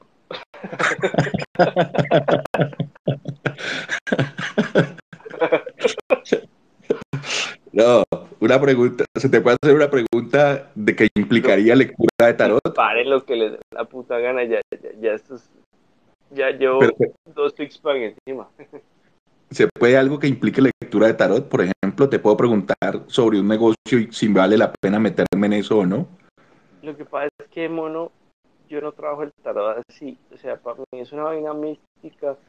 Yo siempre antes de cada lectura me preparo, limpio las cartas. Yo tengo como un pequeñito ritual de 5 minutos antes de empezar. Y no funciona así, o sea, es una energía que hay que canalizar en el mundo. Es una meditación compartida. Aquí, en resumen, una lectura de tarot es una meditación dual entre dos personas. Y mientras la persona más buena vibra tenga a la hora de hacérsele las cartas, por lo menos conmigo, yo lo digo porque lo que trato de hacer también es que la gente vea que yo soy un pelado común y silvestre, normal, que simplemente tengo las mismas dudas que todos. O sea, el tema de esto de la espiritualidad es que es imposible tener la verdad, simplemente todos estamos buscando entender el misterio de la vida. Es que no sabemos por qué estamos aquí y allá al otro lado. Hay 1000 versiones, es lo que hablamos aquí entre todos. Ustedes no tienen la verdad, yo tampoco, simplemente es que yo soy como un poco más desocupado o he tenido menos problemas en la vida, no tengo hijos. Y como les decía, pues nunca me compraron consolas de videojuegos y he leído como más huevonadas y pues manejo un poquito de información y ya. Y entre todos vamos como saliendo de dudas. Pero el tema con el tarot, yo que lo he estudiado, pues sí es una meditación entre dos personas. Esta cosa sí no lo hago. Lidio, para concluir entonces, si te hago la pregunta, ya que no puedo hacer la otra pregunta. Mi tía lee las cartas, ella digamos lo que es una bruja blanca. Nacida en La Jagua, el pueblo de las brujas de Colombia. Ella dice que ella en las cartas no ve, no sé si te pasa lo mismo, o sea, que ella lo que hace es como... Sí, yo sé para dónde vas vos, Como que se le ve un portal a la persona y que de ahí puede leer directamente a la persona, no en las cartas. Yo sé que me estás diciendo y le voy a contar a la gente lo siguiente. El 95% de la gente que lee tarot son estafadores que quieren manipular a la gente con que necesitan limpieza o ayuda espiritual para mejorar su suerte. ¿Cierto? El tema del amarre de amor, del baño para atraer la prosperidad, etcétera, etcétera. El 1% somos lectores nerds de temas místicos y que lo hacemos de una forma técnica. Somos el 1%.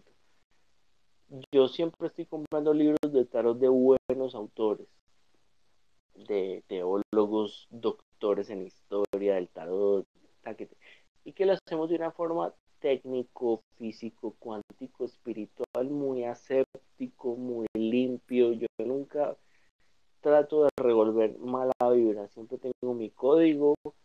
Y a la gente le gusta el método y es muy lindo y me da feedback. O sea, el 80%, el 90% de la gente me dice que lo que le dije se cumplió. Porque lo único que yo hago es extraer una información del azar. Porque ahí, o sea, por lo menos mi novia siempre va al casino y dice que le pega ciertos números y ciertos colores. ¿Por qué? Que ella inconscientemente sabe que ya tiene un algoritmo de vida y le pega a estos colores y a esos números. Pero lo que pasa es que todos los juegos de azar vienen de Oriente y sirven para revelar ciertas líneas de destino y se puede obtener cierta información del mundo. Hay que leer mucho, hay que estudiar mucho, hecho eso es lo que yo hago, de una forma muy aséptica, muy limpia, muy poco, o sea, yo soy supersticioso de lo que la gente cree. Pero al caso que vas vos, que me estás contando, yo sé qué es eso. Eso es el 3% del esoterismo.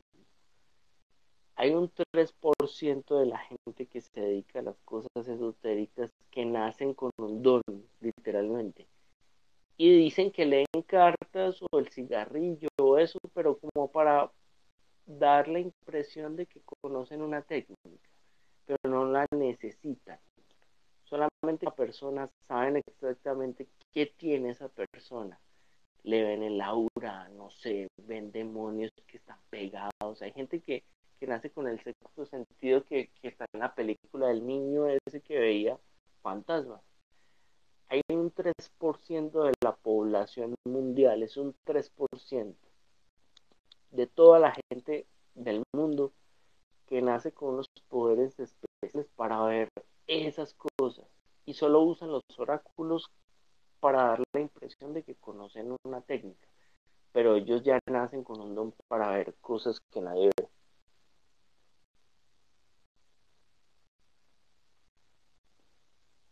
Bueno, Lidio, no sé si vas a abrir inmediatamente el space. Quiero agradecerte porque yo sabía lo que se venía. Bueno, cerremos aquí. Sí. Cerramos aquí, de todas maneras me voy a conectar allá para que nos vean el circulito, pero por favor sigan a Lidio para que la notificación inmediatamente les llegue. Un abrazo a todos los que por favor acompañen nuevamente a Lidio en su space y nos vemos allá un ratico. Gracias a todos. Bye, bye.